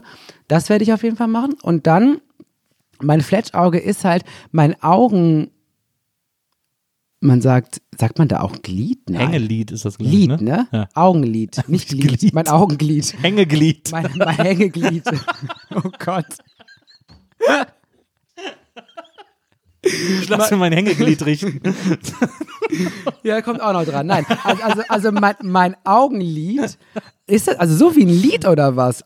Ein Lied, eine LED wird das nur geschrieben. LED. Ja. Gottes Willen, ich hätte be- besser in Deutsch Ich glaube, das heißt sowas wie Klappe. Ich glaube, das ist ein ähnliches Wort Ah, wie Okay, Klappe. dann meine Augenklappe. Nein, pass auf, ich habe hier halt wirklich viel überschüssige Haut. Ich zeig das dir jetzt mal. Okay. Siehst du das? Ja. Und Boah, das, muss, das muss alles weggelasert werden, denn auf Fotos, wirklich, das sieht schrecklich aus, Mama. Ich sehe aus, als wäre ich betrunken oder einfach, also schrecklich. Aber ich habe noch nie so ein Foto von dir gesehen, wo du, wo du Ja, schrecklich aussiehst. natürlich, weil ich auch alle, die so aussehen, Ja, natürlich ja. lösche. Ja, ja, aber, aber ist doch gut, wenn dann die guten. Also sei doch froh, dass nicht alle Fotos so aussehen. Sondern Ja, ja, aber wie wär's denn, wenn alle toll wären? Und ich nicht mehr so viel löschen muss? Das ist hast schon richtig, hast eine Sehenscheidenentzündung vom Löschen, ne? Wirklich. Oder einfach durchdrehen und denke mir, so sehe ich aus, so sieht mich die Welt. Und ich denke mir aber jedes Mal, schau mal, wie pretty ich bin. Und dann gucke ich auf so ein Foto und denke mir so, wer ist das? Geh weg, du da. Verschwinde einfach aus meinem Augenglied. So, Aber gut, das ist dann, das wird dann gestrafft, oder was willst du? das wird dann? weggelasert. Naja. Das Wie, ist auch Haut, mit, wie Haut wird weggelegt? Ja, das klingt ganz dramatisch, ist es aber gar nicht. Und das Gute ist, ist eigentlich auch, auch das, das Traurige daran, man braucht noch nicht mal eine richtige Narkose. Ich habe mich ja schon auf, auf die Narkose gefreut. Endlich mal wieder high für umsonst. ähm, aber das braucht es gar nicht mehr heutzutage. So, Wunder der ja. Schönheits-OPs sind natürlich auch nie umsonst. Das kommt dann leider auch noch dazu. Ja, ja, aber ich habe ja, also ich werde das natürlich über meinen Social Media Kanal machen. Ah, verstehe. Raffiniert, mit so einem Düsseldorfer Arzt oder so. Mhm. Ja, ja, genau. Ich wurde auch schon mal gefragt, äh, ob ich für Bleaching, Ja. das, ich, das möchte ich nämlich auch noch machen. Also meine Zähne werden auch noch gebleached bald. Mhm. Ähm, und da wurde ich auch schon mal gefragt, dass, aber das habe ich dann nicht gemacht, weil ich dann dachte, nee, das passt irgendwie noch nicht so richtig. Mittlerweile denke ich mir, doch, doch, das passt schon. Aber so, ein Prof aber so ein professionelles Bleaching oder sowas, was so Second-Hand-Influencer auf Insta, die dann zu Hause sich so ein Schwarzlicht nein, in den nein, Mund stecken. nein, nein, nein, nein, nein, Nee, nein. Nee, nee, nee. Schon das volle Programm. Und, und am besten halt alles am selben Tag. Ja. Klar. So. Ne? Ich habe auch nicht genug Zeit Aber okay, also lässt dann hier die Haut weglasern. Oben. Hier. Hier. Achso, okay, am, am Lid die, Au die Genau. Haut überm Ja, weglasern. also glaube ich, dass das so ist. Ja. dann lässt du hier die Falten mit äh, Hyaluron aufspritzen. Hyaluron Hy- aufspritzen. Hyaluron, ne? Ja. Und dann, und das, und dann bist du Und fertig. dann noch oder? die Na äh, und dann noch die Nase einschlagen und und und der wow, nee, nee, die bleibt. Und dann noch äh, die Zähne bleachen. Und die Zähne bleachen. Mhm. Aber ist denn dann nicht die Gefahr, dass du irgendwann wie so eine Katzenfrau aussiehst? Mm, nein. Sagen die, aber es sind doch auch immer die, die sagen, ah nee, ich mach nur so ein bisschen. Und dann am Ende Nee, ich, ich glaube, es gibt schon Menschen, ähm, das darf man auch nicht unterschätzen, die das, für die ist das ja ein Schönheitsideal. Ja. Für mich ist es kein Schönheitsideal, so auszuschauen zum Beispiel. Ich möchte jetzt auch nicht plastikmäßig ausschauen, Ja. obwohl ich es total fein finde, wenn Menschen das für sich als Ideal nehmen. klar, ja, ja. Ich möchte einfach nur ein perfektes Gesicht haben und das habe ich, glaube ich, wenn ich das tue. Aber, also, ich finde, du bist ja schon sehr nah äh, am perfekten nah, Gesicht. Genau, Nils, du sagst es, nah an Perfektion. Aber mal gucken, aber nee, also es ist schon, das, oh Gott, ich knutsche immer das Mikro. Ich, ich finde es krass, dass du das gra- gerade sagst, weil ich habe wirklich vergessen, dass ich das in diesem Podcast erwähnt habe. Aber seit zwei Wochen spreche ich da auch in meinem Freund in den Kreis drüber. Und ich meine das, also ich werde das wirklich machen. Denn, ähm, aber ich, ich werde es auch zeigen, denn ich will nicht, dass Leute denken, dass man so einfach so ausschaut, so perfekt wie ich, sondern dass da halt, sondern dass da halt geholfen wurde. Ähm, und ich will mir aber auch die 5000 Euro sparen. Natürlich. Du hast äh, in der, ich glaube sogar in, der, in dem gleichen Ding auch äh, erzählt, dass du dich in fünf Jahren selber heiraten Ja. willst. Ja, daran kannst du dich erinnern. Ja, ja, genau. Ja, ja, das, ja, ja, das weiß ich noch. Das weiß ich, weil das wollte ich eigentlich schon mit 35 machen. Oh fuck. Das wollte ich eigentlich schon mit 25 plus machen. Upsi. Ähm, und ähm, hab's dann aber nicht gemacht. So, auch weil das, ich sag nicht, also okay, es war jetzt dieses Jahr, meine Güte, Tarek, reiß dich zusammen.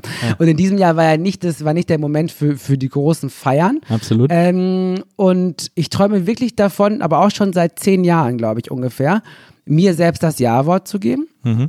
Ähm, weil ich das A, einen schönen Moment finde, wo andere Leute denken würden, an Egozentrik nicht zu übertreffen. Ja. Ich finde aber, dass das wichtig ist, sich zu sagen, ich bin für dich da und das für immer. Und ich passe auf dich auf und das für immer. Denn wer tut es denn sonst? Außer man selbst im besten Fall. Und ich würde da jetzt wirklich so ein kleines Happening draus machen in fünf Jahren. Und willst du dir auch selber einen Ring anstecken? Ja, ja.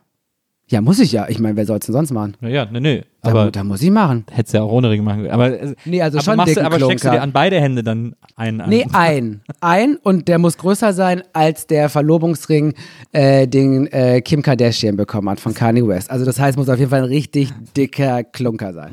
Und soll das dann so eine freie Trauung auch mit Trauredner sein und so? Ja, und ja, so ich mache auch die Trauredner. Und Tauben? Nee, Tauben nicht, weil, weil das ist, das, das ist für mich so, das ist so, ähm, ich bin jetzt kein Tierschützer, aber eine Taube, die soll, äh, die, die braucht nicht auf meine Hochzeit. Außerdem, die kacken ja auf wie die Oder- Biester, ne? Aber, aber so, ein, so ein Hund, der den Ring dann bringen würde? Hund will ich auch nicht, weil Hunde bekommen immer sehr viel Aufmerksamkeit. Ja, Hunde und dann und. Mhm. geht's, ja, und dann geht's nicht um mich. Ich wollte immer als Kind einen Hund, heute denke ich mir so, Hilfe. Brauche ich nicht. Deswegen, also es soll wirklich nur um mich gehen, Nils, an diesem Tag. Ausnahmsweise soll es nur um mich gehen. Ähm, Aber dann kannst du ja den Ring mit so einer Drohne äh, zum Beispiel Drohnen bringen finde ich schrecklich. Die passen auch nicht so. Äh, Ja, aber jetzt den Ring einfach so dabei haben, ist auch super boring. Da muss schon mehr kommen. Dann passiert da noch was. Aber keine, also keine, nicht so Fliegedinger. Nee. Ja, okay. Dann, was können wir da noch machen? Du, du könntest den schmieden Ja, vor allen. Aber das ist auch scheiße mit dem Outfit. Ah, das, Dann was machst du brennt- denn für ein Out- Machst du so ein, so ein Split-Suit oder so ein. Nein, um Gottes Willen, Nils reiß ich zusammen. Nee, also ähm, wahrscheinlich was in, also nicht nur eins, ich habe halt drei, mindestens. Eins für die Trauung, Hä? eins für den Aperitif oder, oder, oder für das Anstoßen, sagt man nicht, nicht Aperitif. Obwohl es doch, ist ein Ap- Aperitif, doch, kann man schon so sagen. Und eins dann für die Party zum Schluss. Machst du auch einen Polterabend? Nee, den mache ich nicht, aber es wird bei der Hochzeit noch äh, Pommes Currywurst geben, natürlich. Mit so einem schönen alten Wagen. Äh, Und machst du äh, Junggesellenabschied? Ja, ja, das auf jeden Fall, doch, doch. Ja. Ja. ja, das muss sein. Ja. Ja, da fliege ich dann irgendwo hin, nach San Francisco oder so. Aber auch alleine. Aber einfach alleine. Denn mir so, bleibt doch alle zu Hause. Das, das ist ja- das ist mein Tag. Ja? Bleibt mir alle weg. Es kostet ja auch im, im, immer so viel.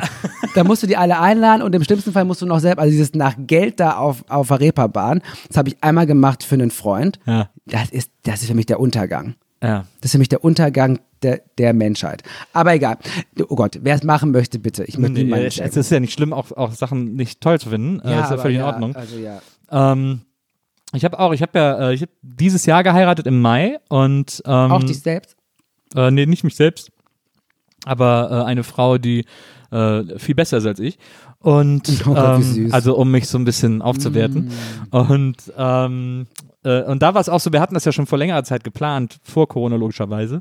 Und äh, da gab es auch schon fortgeschrittene Junggesellenabschiedsideen. Äh. Mhm. Und äh, meine jetzige Frau, die wollte was ganz Ruhiges machen mit Freunden, irgendwie so ein bisschen Spa und so oder irgendwie einfach nur ein bisschen im Garten abhängen und, und einen schönen Abend machen äh, mit engen Freunden. Und ich habe meine beste Freundin beauftragt, den äh, Junggesellenabschied zu organisieren.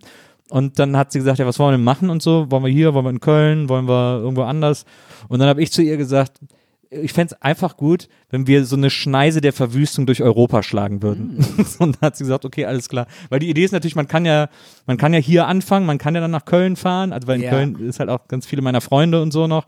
Und dann kann man ja in Köln, ist man im Zug eins fix in Amsterdam und kann da irgendwie weitermachen und vielleicht noch nach Paris rüber oder so. Habt ihr kann das man- gemacht? Nee, weil dann Corona kam. Deswegen haben wir gar nichts gemacht. Ach, gar nichts. und deswegen steht das noch Oh aus. Gott. Das müssen wir auf jeden Fall noch nachholen. Ja, ist aber schwierig. Wieso? Ich die Hochzeit doch verheiratet nicht mehr. ne? Ja, nee, das ist ja, weil sonst heißt das, du bist jetzt kein Jung, also wir, das funktioniert Ja, ja, aber wir nicht. haben auch keine offizielle Hochzeitsparty gehabt. Ist man dann überhaupt verheiratet? Ja, auf dem Papier hoffentlich. ja, auf dem Papier ja. So. Aber es ist ja noch Also keine, ich finde, tut mir leid. wir sind auch noch nicht kirchlich. äh, Wir Nee, nicht nee, kirchlich nee, es getraut. funktioniert auch nicht mehr. Also als äh, Junggesellenbeauftragter Deutschlands im Komitee der, der vereinsamten JunggesellInnen muss ich dir leider sagen, dass das nicht funktioniert, Nils. Was kann ich da, wie kriege ich da die Also Ausnahme? der Zug ist, es gibt keinen, der Zug ist aber abgefahren. ich muss doch da irgendwie einen Schein bei euch beantragen können. das geht leider nicht. Aber du kannst mich doch jetzt hier nicht so hängen lassen. Doch, Tarek. denn du hast den Fehler gemacht, nicht ich. Du hättest die Hochzeit verschieben müssen. Du kannst es leider nicht mehr machen. Ja, aber was, wie, aber kann ich es irgendwie Du umbranden? kannst sie scheiden lassen, ja, das würde funktionieren. Das ist, das ist ja ein, die einzige Möglichkeit, wäre eine saubere Scheidung. Grund, ich wollte einen Junggesellenabschied haben. Das ist doch super. Das stimmt, aber dann muss ich halt noch ein Jahr warten. Ja, mindestens. Ja. Aber Können wir es irgendwie rebranden? Können wir es, irgendwie. Geht leider nicht, Nils. Es gibt, Ehegattenabschied, Ehegattenbegrüßung. Können wir es so vielleicht nennen? Nee, weil was willst du da begrüßen? Du bist ja schon mittendrin. Das Eheleben. Ja, aber die Idee ist ja durchzudrehen und sich noch einmal noch mal Vollgas zu geben, was ja auch so bescheuert ist. ist ne? völlig bescheuert. Als Aber wenn das- man dann jetzt gefangen Ja, in ja. der Ehe Ja. und man kann gar nicht mehr selber denken. Vielleicht ist, vielleicht kann man es ja so umwidmen, dass man sagt, dass ich jetzt erst besonders frei bin. Äh, seitdem ich äh, sozusagen geheiratet habe, weil wir auch eine offene Ehe leben und so. Und deswegen Mhm. kann das ja jetzt mein Schritt endlich in so eine Art Freiheit, die ich nie hatte, gewesen sein. Und dafür ist die Party dann äh, die Initiation. Ja, ich bin immer für Dekonstruktion. In dem Fall, ich fühl's nicht. Ich fühl's leider nicht, Nils. Das gibt's doch nicht. Ich muss dich doch davon überzeugen können, Tarik, dass ich diese, dass ich diese, dass ich diese Party nachholen Du kann. darfst sie einfach nicht machen. Und, also, Du kannst dann deine Ehe feiern. Das würde, glaube ich, schon. ja, aber dann gehen. müsste sie ja dabei sein. Aber sie will auf gar keinen Fall dabei sein. Das stimmt. Also sie will nicht dabei sein. Wegen mir kannst du auch mitkommen, aber sie will Ja. das auf gar keinen Fall. Dann ist das auch ein Problem. Nee, ich finde, du bist raus. Nee, komm. Das wird nichts mehr. Stell mir eine neue Frage. Na gut. Was steht Ähm, denn da noch alles Tolles? Na, hier steht, äh, hier steht noch einiges. Äh, wir haben eine, äh, und da habe ich gedacht, vielleicht können wir da auch mal zusammen ähm, äh, äh, noch äh, ein bisschen drüber schwärmen, ähm, weil wir haben äh, beide eine gleiche Lieblingsserie. Ähm, äh, zumindest hast du das äh, behauptet in einem, in einem Video eines großen Streaming-Anbieters, wo du die zehn äh, besten queeren ähm, äh, Dinge, die man da sehen kann. Da habe ich empfohlen gelogen, hast. hab ich das, das ich nur fürs Geld gemacht. Ja, natürlich, habe ich mir gedacht. Aber nicht, was das da war. Was war das jetzt schon wieder? aber da hast du, da hast du gesagt, ähm, dass Pose Oh äh, für Gott, dich ja. eine der besten Serien äh, ist, Ja. die es gibt. Und da, ich bin so krass verliebt in diese Serie. Ich liebe alle darin, ich liebe Mhm. Ja. Mhm. alles daran. Ich finde, es gab, gab selten eine bessere Serie als die. Also da gehe ich mit dir und ich glaube, das war jetzt, das musste ich hören, um dir zu erlauben, deinen Junggesellenabschied nachholen zu dürfen. Ah, ja, weil ich meine, wer Post liebt, der darf wirklich alles im Leben machen. Äh, selbst Dinge, die eigentlich nicht gehen.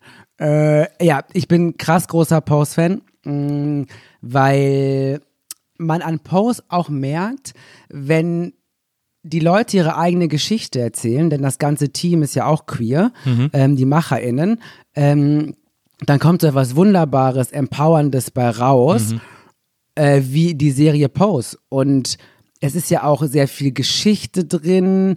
Es zeigt auch so die, also diese Ballroom, diese Voging-Szene, Ja. dieses Tanzen und diese Körper und also das ist, das ist einfach queer. Also diese Serie ist Ja. queer at its best. Und ich weiß nicht, wie es dir ging, aber bei der zweiten Ja. Äh, Staffel, ich habe wirklich von Anfang an bis zum Ende einfach nur geheult. Ja. Ich habe einfach Mit so, nur in so certain degrees. Schrecklich. Also die, die Beerdigungsfolge, ja, die Beerdigungsfolge, die hat mich komplett Ja, fertig gemacht. Also, oh ja, also so vieles, ich, ich, ich, es war einfach intens.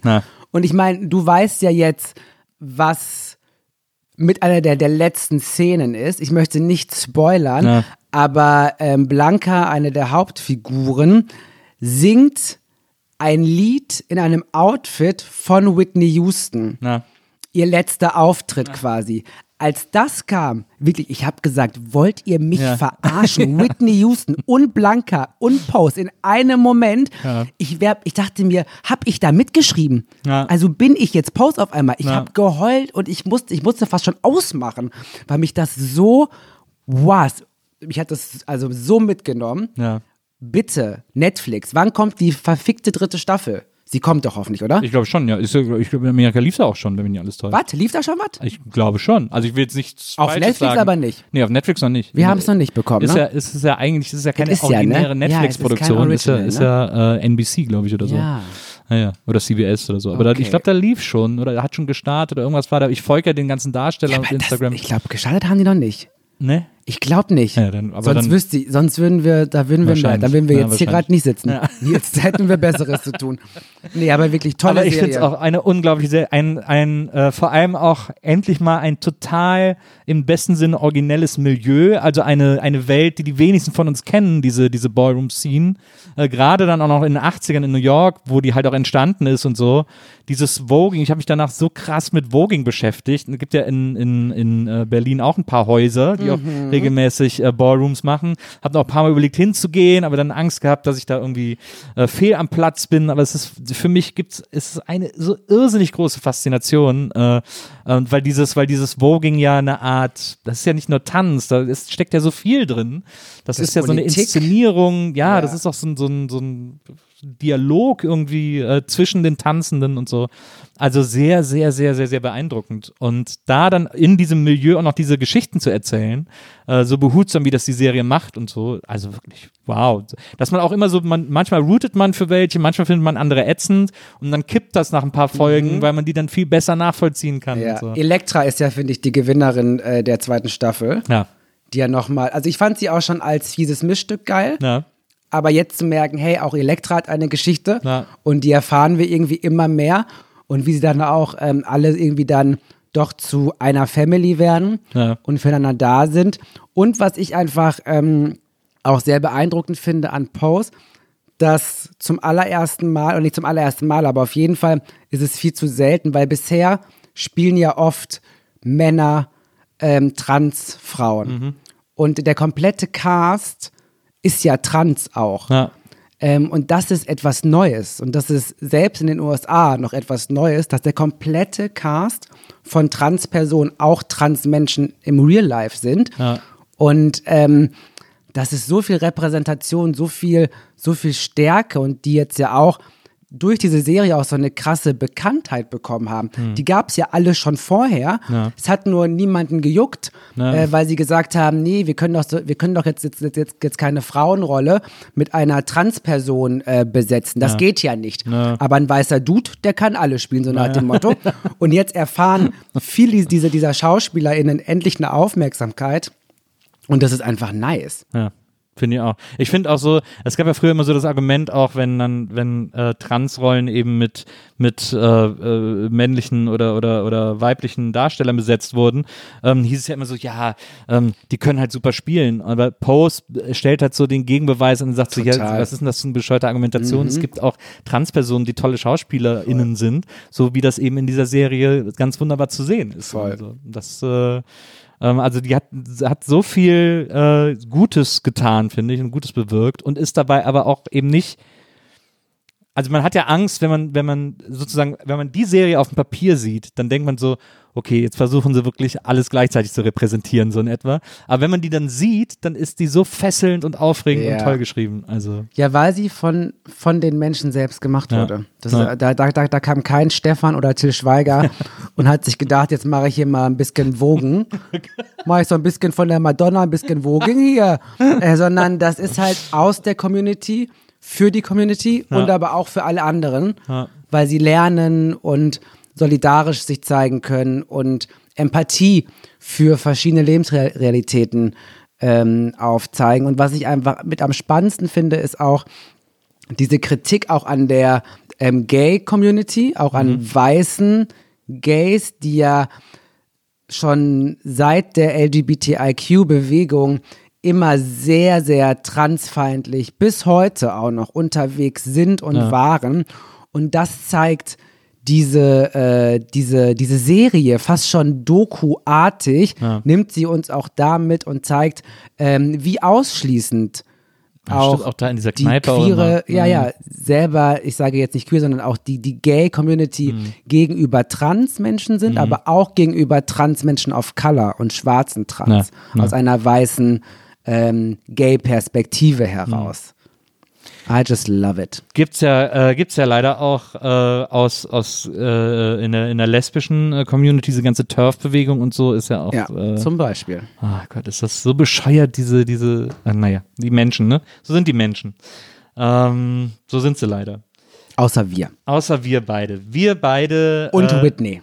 wir beide und ja, Whitney ist ja leider auch nicht mehr. Aber ähm, äh, du trägst ihre Idee und ihren Geist weiter. Ähm, lieber Tarek, vielen, vielen Dank, dass du heute bei mir gewesen Ist schon bist. vorbei. Na, ist schon vorbei. Ach Mensch. Ich äh, könnte ja noch ewig mit dir sitzen, aber, ähm, aber die Zeit ist rum. Ähm, ich finde das äh, ganz toll, mich mit dir zu unterhalten. Ich würde mir wünschen, dass wir das irgendwann mal, nochmal machen. Sehr gerne. Äh, und dass du nochmal vorbeikommst und wir noch ein bisschen weiter quatschen über alles Mögliche, äh, weil ich schon jetzt äh, das Gefühl habe, äh, deutlich schlauer aus diesem Gespräch zu gehen, als ich reingegangen bin. das ähm, passiert eigentlich allen Menschen, die mich treffen. na, das denke ich mir. Ich muss noch eine ganz tolle Sache sagen, während ich hier noch die Krümmel auffresse. Ja. Mm, Ein bisschen Werbung machen. Denn meine liebe Freundin hat eine Testfile. Die ja auch hier war. Die war ja da. Ja. Ähm, und Hadi und ich, Ja. wir machen jetzt bald gemeinsame Sache. Und zwar einen Podcast Ja. machen wir zusammen. Ja. Ich darf den Namen noch nicht verraten. Aber, aber der steht doch im Internet, der Name. Ich habe ihn doch sogar gelesen. ist es schon offiziell oder was? Ich weiß nicht, ob es offiziell Ich meine, die Sendung hier kommt sowieso raus, wenn der Podcast wahrscheinlich schon Ach, läuft. dann sagen wir es doch. Tratsch und Tacheles. Der heißt Tratsch und Tacheles mit Tesfai und Tesfu. Aber wieso darfst du den Namen nicht sagen, Ich wenn ich den sogar im Internet lesen kann? Achso, ich, da, ich weiß gar nicht mehr, was ich da schon wieder unterschrieben habe. Ja, okay. Also Ähm, erzähl mal, was macht ihr? Äh, was, äh, Also hat das eine ist- Testfile, tolle, tolle Ah, Kollegin, toll. Mhm. wahnsinnig tolle Frau, super Moderatorin. Total. Ähm, also nicht so gut wie ich, aber es reicht, Hadi, es reicht, um mit mir zusammenarbeiten zu können. Ähm, nee, also pass auf, Tratsch und Tacheles mit Tesfai und Tesfu, ich meine, der Titel ist ja schon Ja, der Melodie. Titel ist ne? sehr gut. Wir gucken uns an, worüber Tratsch Deutschland Ja. von der InTouch bis zum Feuilleton Ja. äh, bis hin zum Internet und wir gucken quasi, ähm, über wen wird getratscht, über wen wird aber auch nicht getratscht, wie wird in Deutschland getratscht, was hat das mit Feminismus zu tun ähm, und warum finden wir es alle geil, dass die No Angels jetzt endlich auf Spotify laufen. Leute, ich kann nicht mehr. Seit vier Tagen höre ich in, in Schleife Wirklich? Daylight. Ja, ich, ich, ey. Die No Angels, weißt du, das, das, ich will nicht immer sagen, früher war alles besser. Ja. Aber diese Band für eine nicht weiße Person, Ja. das war für mich damals einfach nur Halleluja. Wer ist denn dein Lieblings-No Angel? Nadja natürlich. Natürlich. Mhm. Weil ja auch beste Stimme. Aber Lucy mag ich auch. Ich mag eigentlich alle, Ich mag alle. Ich sage jetzt nicht, wenn ich nicht mag, weil das, weil das ist, weil das, weil das ist fies. Aber ich mag eigentlich. Wahrscheinlich Wanni, weil sie gegangen ist. Nee, es ist, also Vanni habe ich nicht richtig verstanden. Also Vanni war ein bisschen die, in, die Indira von den No Angels, die dann bei Broses war, wo alle waren so, warum ist Indira jetzt bei Broses? Und das hatte ich bei Vanessa, aber die waren mir dann auch irgendwann ein bisschen egal. Ja. Es ist eine andere, es ist die Jessica. Aber ist egal. Ah, okay. Nichts gegen Jessica, aber ähm, also No Angels als Paket. Ich liebe sie. Ja. Und über sowas reden wir halt auch. Also wir reden eigentlich üb- über dies, das, alles. Dies, das, Ananas. Dies, das, Hadi und Tarek. Also, ähm, ich höre es mir auf jeden Fall an. Es klingt sehr vielversprechend. Ja, das musst ähm, du. Also, ich meine, wie, wie gesagt, wenn das hier raus ist, dann gibt es das wahrscheinlich, also habe ich wahrscheinlich schon jetzt schon die ganze Zeit gehört. Ich habe es theoretisch jetzt gehört, bevor wir angefangen haben zu sprechen. Ja, Also, verstehe ich nicht. Naja, also, weil, wenn das, wenn die Leute das hier hören können, dann gibt es euren Podcast schon. Den gibt's ja, ja hoffentlich. Ich darf das Datum nämlich auch noch nicht richtig sagen. Äh, Aber jetzt habe ich auch im Internet gelesen, Ja. 8.12. Ja, die, das, aber irgendwie wurde dann gesagt, sag, sag es lieber doch nicht, denn stell mal vor, es passiert noch was. Ich habe das Gefühl, dass sie dir irgendwie immer ein paar Hab das, Spezialinformationen hab das Gefühl, die verarschen mich geben. komplett. Nee, nee, sag dem Tarek mal. Und Hadi ist schon längst irgendwie, keine Ahnung, auf allen Titelblättern wahrscheinlich. Und Tarek so, nee, nee, Tarek, wir sagen noch gar nichts.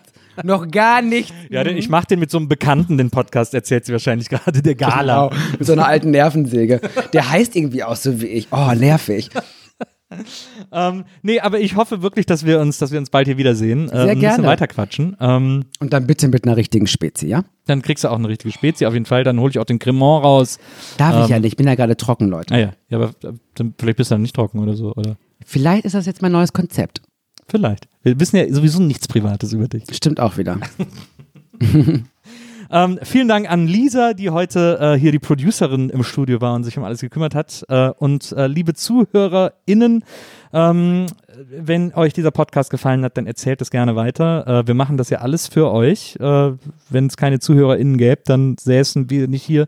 Und dessen freue ich mich ganz besonders, dass ich immer so schönes Feedback auf die ganzen Folgen kriege und äh, ähm, offensichtlich das hier etwas ist, was euch allen gefällt. So, das wollte ich auch nochmal loswerden. Und jetzt gehen wir alle ins Bett. Tschüss. Tschüss. Dankeschön.